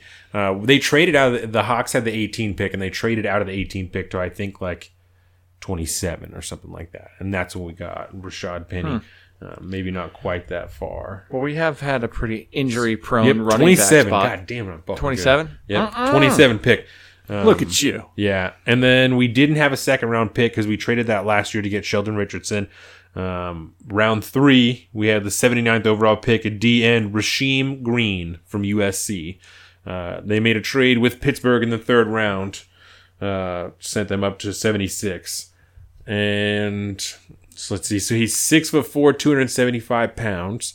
He played end and tackle for the Trojans. Started all 14 games last year. Uh, first team All Pac 12. Looking good. 12 and a half tackles for loss and 10 sacks. I just can't get 270 pounds, six foot four. I'm six four, and I'm like 200 pounds now. Yeah. So 75 pounds on top of that. Monster. Yeah, I don't care if it's muscle or fat. That is a big human being. Yeah. Good lord. Um, and then round four, we got a tight end. Will Dissly came from Washington, came from UW. Um, so he's local. He's Go six foot, six foot four, two sixty five. Um, he was a defensive end when he started, and then switched to tight end. I think that I heard on Brock and Salk he was the number one blocking tight end in the league, which is some shit that we need. UW has they had a solid team last year. Yes, they had um, Vita Vea. He went, I think, number eight. He was a D tackle from from there. He's he's obviously a big, big old boy, big Islander boy. Yeah. He's oh man, he went to the Bucks. Yeah, it's gonna be nasty over there. Uh, number five, I was so jazzed about this. I just about pissed my pants. We were leaving to go to your house and we were mm. smoking a bowl and I was yelling at Jordan because round five we drafted fucking Shaquem Griffin, dog. Shaquem Griffin, his brother Shaquill already plays for the Hawks. He got drafted last year. He played opposite Richard Sherman on the mm-hmm. corner position, right? Yeah. So Shaquem Griffin is a linebacker. He's got one hand, right? That's right. I don't remember what was wrong with his hand, but he cut the fingers off himself because they were just flopping around and like causing him pain and getting in his way. So he cut him off himself, so he has like a palm, and like that's what he has. Yeah, yeah, absolutely nasty. How do you do that? Twin How brothers, cut off your own fingers. Twin brothers. Yeah, Wow. That's Um, dope. Yeah, absolutely sick. So I'm excited for that because I think that the chemistry between those two is going to be insane. To have them on the same side of the ball at the same time, I think is going to be absolutely insane. That's gonna be so, much fun to watch. And he's going to be playing there with Bobby Wagner and It's going to be good. I am, and I read That's exciting. um, that Pete Carroll said that at the rookie minicamp, like we had to tell him to cool down. He was going too hard. Like, he was going too hard at the rookie minicamp. Just chill out, bro. Save it for the season, you know. So that's I'm excited. I'm really excited for Shaquem, for Shaquem Griffin to be here. That's Um, awesome. We had another pick in round five. We got corner Tre Flowers came from Oklahoma State. Um, so that will be nice. Another corner lost, uh, lost Richard Sherman, so we need somebody else to fill up that spot. We had I don't know if we still have Jeremy Lane, but we had Jeremy Lane. I think I think he might have been cut earlier this year. Um, later in round five, we got a punter, Michael Dickson, and he's got the he's, he's the number one punter coming out of college. He's got like uh forty-seven point four yard average on his punt, which is mighty good fucking punt, good. right? Yeah, he's Australian. Um, and I, I guess there's Australian punter. I guess there's this whole new wave of Australian punters and kickers, right? Because the way that you kick the ball in rugby is different than in football, and so the control on it is better. So they know how to kick it a bunch of different ways and make it go different places, as opposed to the way that American punters. that totally makes sense. Now that you say that. So yeah. apparently, there's this whole huge wave of people coming over from Australia, or people that are playing rugby that are Get coming that. to yeah. Get that NFL money. Exactly. So we got him uh, later in round five. Offensive tackle Jamarco Jones got him from Ohio State. So that's good. Um, come from the Big Ten. That's always good. Big Ten always has lots of running backs and shit like that. So it's always good to see a lineman come out of the Big Ten. Um, he started all 14 games last year, first team all conference. So that's good. Uh, round six got a D end. Jacob Martin came from Temple. Uh, obviously, we need to. We're building the defense back up. You know, it's with everybody that we lost this year. We're Got to. there's at least a, a half a team rebuild, you know. Uh, and then round seven, we got another quarterback, Alex McGough. So we got like two or three guys on the roster that are going to be kind of fighting for the backup spot behind Russell. Um, so that's that's where we are in accordance to the Seahawks, right? Uh, my boys, the Ducks, right? Because I got to talk about the Ducks. Quack, quack. The Ducks had two. They had two guys come in the draft this year. Royce Freeman, who is a McNasty fucking running back from last year. He played five seasons there. All bias aside. all bias aside, uh, he broke a fuck ton of records last year. Like, I he- was gonna say you're a numbers guy. You don't have he- no bias. He broke a shit. fuck ton of records last year, uh, touchdowns, yards, all kinds of shit. Um, and he went in the third round. He went to the Broncos, and there's only one other person there, running back wise, for the Broncos, and he was a rookie last year, so it's only his second year. So I think that Royce Freeman has a good chance of getting the starting job over in Denver, uh, which I like to see. And then we had a guard, Tyrell Crosby. He went uh, by he went to the Lions in the fifth round, and I like the Lions, so I'm down to see that. Uh, he's a big old boy, so I'm Lions excited need to some see love that. these days, man. Yeah. They've been kind of Um, rough. Two things that I noted about the draft. Well, there's a couple things I know about the draft. One, there was a Texas Tech wide receiver that went in, and he did a 66 inch box jump. That means the he'd from the floor 66 inches up. Is and I think that I had mentioned that before, but I couldn't remember who it was. That but that should not be Yeah, like even possible. 66 inches from the floor, feet onto standing on something, which Dude. is I want to say absurd. I want to say that's like something a monkey would do, but that probably sounds a little racist. but that He's seems white. completely. If that makes it any better. oh, then sweet. Yeah. but that's insane. Sixty-six inches. Yeah, I mean, yeah, and that's just. I mean, you just duck down and then just jump. Yep. Fuck that, man. yeah. Good. Ugh. There was uh, there was two insane. brothers, the Edmunds brothers, Tremaine and Terrell, that both went in the first round, and this is the first time that brothers have ever gone in the first round of the NFL draft. Wow. Yeah, uh, and they went drafted 16 and 28 respectively uh, by the Bills and then the Steelers. Sixteen and twenty-eight. That's pretty close too. Yes, That's pretty And in- crazy. anywhere in the first round is nasty. you Yeah. know? So yeah, first time that's ever happened. Uh, and That then, family's got to be flipping. yeah, Wow. Um, and then this is the first draft with five quarterbacks in the first round since 1983. So it's been a while since there's been this many quarterbacks because there was a lot. There was four big ones that they were talking about, five big ones probably um, with Lamar Jackson, but he didn't. He ended up falling literally to 32 um, that were all supposed to go like in the top 10. Wow. And the the first three went in the first four picks, and then Josh Rosen fell to number 10, and then Lamar Jackson fell all the way to the 32 pick, which was crazy. Uh, but Baltimore ended up picking him up. Um, And then I have here the Chargers picked up Melvin Gordon's fifth year option, so they got him. The Titans picked up the fifth year option for Marcus Mariota, so that's always good because I love my boy Marcus. Yeah. Um, Baltimore signed Willie Snead. Uh, I don't know if I ever said that. He was a wide receiver for New Orleans. Uh, Greg Olsen signed a two year contract extension with the Panthers, $17.1 million. Also, all this bullshit around Dez Bryant, right? That He's like, I think, 28, 29, still struggling, still doesn't have a job, right? Yeah. I heard on Colin Cowherd, Larry Fitzgerald, been in the league. He got drafted six years before Dez Bryant. I don't know if I said that last week or not. I don't think so. But if I didn't, six That's- years before Dez Bryant, and if if Larry Fitzgerald got cut right now, there would be about half the teams in the NFL going to scoop him up. Mm-hmm. You know, so it's it says something either about his perceived skill level or his attitude or something. It says something about Dez Bryant that Yeah. he doesn't have a job yet. You know what I'm saying? Um, maybe it's the way he values himself. Maybe he's asking for too much money. You know? Yeah, it could but, be a money issue. But even that, that still has to do with the way that people are perceiving, you know, your your value. Yeah. Um, There's something going on there. Yeah. Exactly. That's interesting. Yeah. So I have that there. Um, let's see. I watched some of the NBA playoffs last week. I watched the Warriors. Um, so we'll go over like who's going on right now. So the Celtics are playing the 76ers, right? And I believe that right now, yeah, Boston is leading that series 3 to 0. Uh, Cleveland is playing fucking Toronto and they're leading 3 to 0. And then the Rockets are playing the Jazz. That's 2 to 1 to Houston. And then the Golden State Warriors are playing the Pelicans. So that's what it was. I watched that the other day. And Draymond Green went the fuck off, dog. I don't know, eh, like if you know, I'm just starting to get into basketball, so Yeah. Draymond Green, I don't even know what position he plays, right? Nasty. He was going the fuck off, and he was having all kinds of attitude, and people were upset about it. And then it went to the halftime show, and uh, fucking what's his name, Charles Barkley. It's like I fucking hate that guy. He didn't say fuck, right? He, he said I hate that guy. I somebody, I wish somebody punched his ass in the face, you know. And he said, I said I want to punch his ass in the face, right? So then I was watching Colin Cowherd the next day.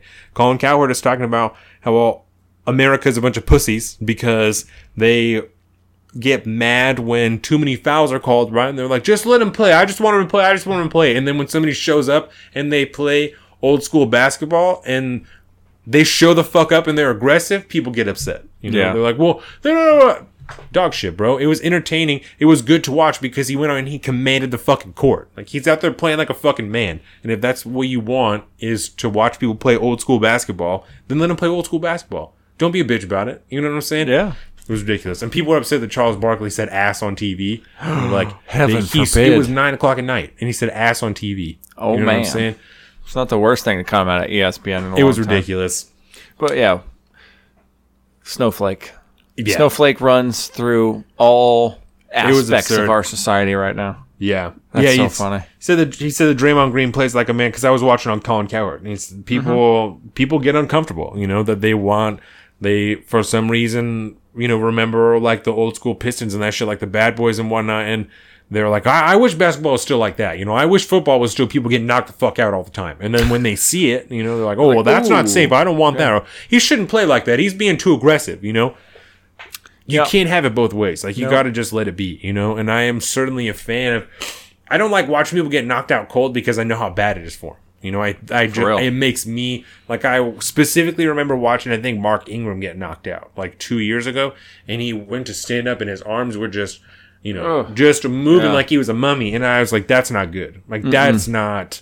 That's not right, dog. And so I don't like watching people get knocked out cold like that because, I, like I said, I just know how bad it is for their brains, you know.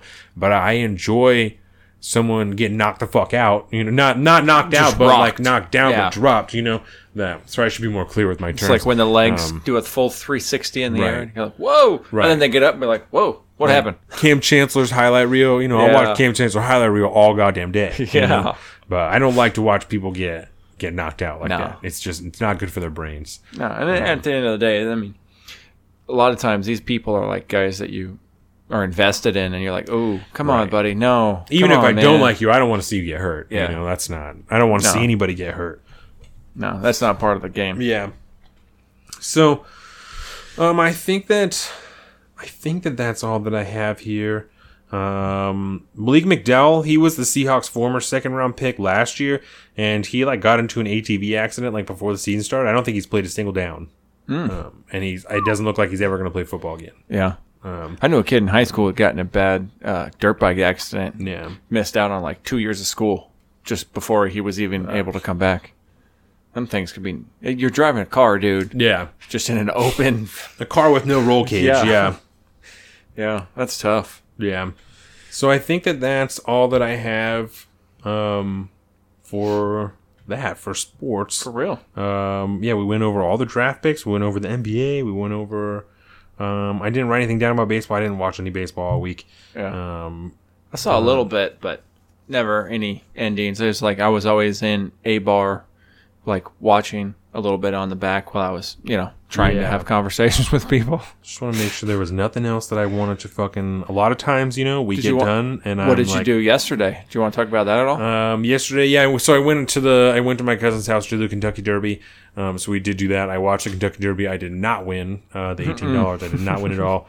Um, I think that I came in like third to last place, something like that. When I because you you put a dollar in and you just pick a horse out of the cup, and so your my odds I think were like.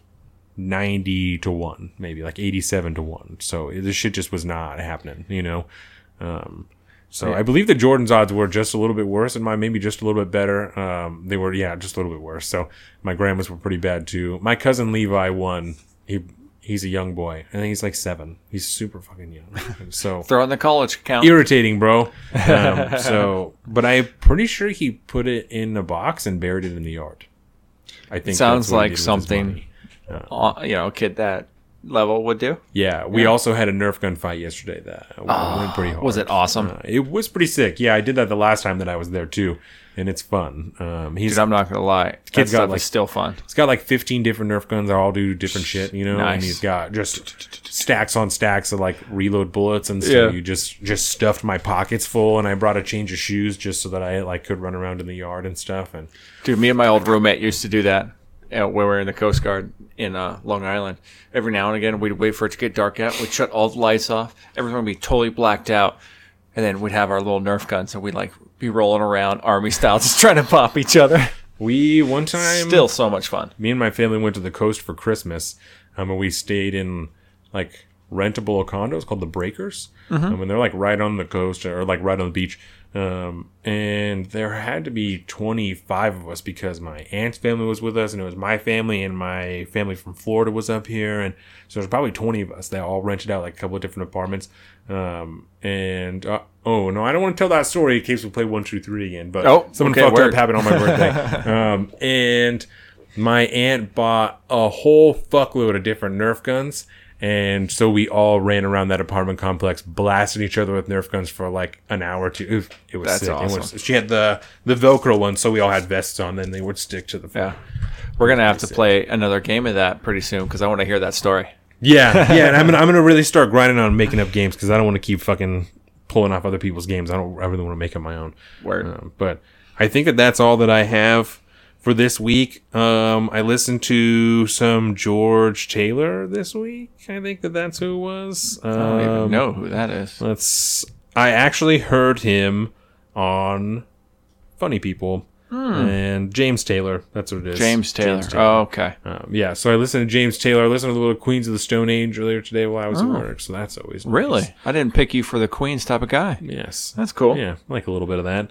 Um, yeah, so I think that that's that's good. I've been on my uh, Avicii kick ever since that he Yes. died last week. I still RIP, can't. overdose. Right, Yeah. that's what happened. Yeah, it looks like uh, Yeah. last thing I heard, his family was saying that it was indeed a suicide, which Oh, Makes- right, right, right, right, makes right. ve- okay. makes a lot of sense. Yeah. you know, he basically has said as much in his throughout his career. Yeah, But yeah, I've been jamming a lot of that stuff, man. that's so good. unfortunate. And now that the sun's out, like all that like awesome EDM, like upbeat music just feels Just so even good. better. Dude, so Yeah. good.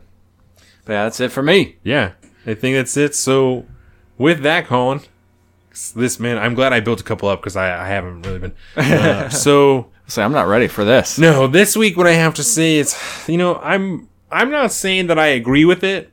It's just that bird law in this country is not governed by reason. Is it ever?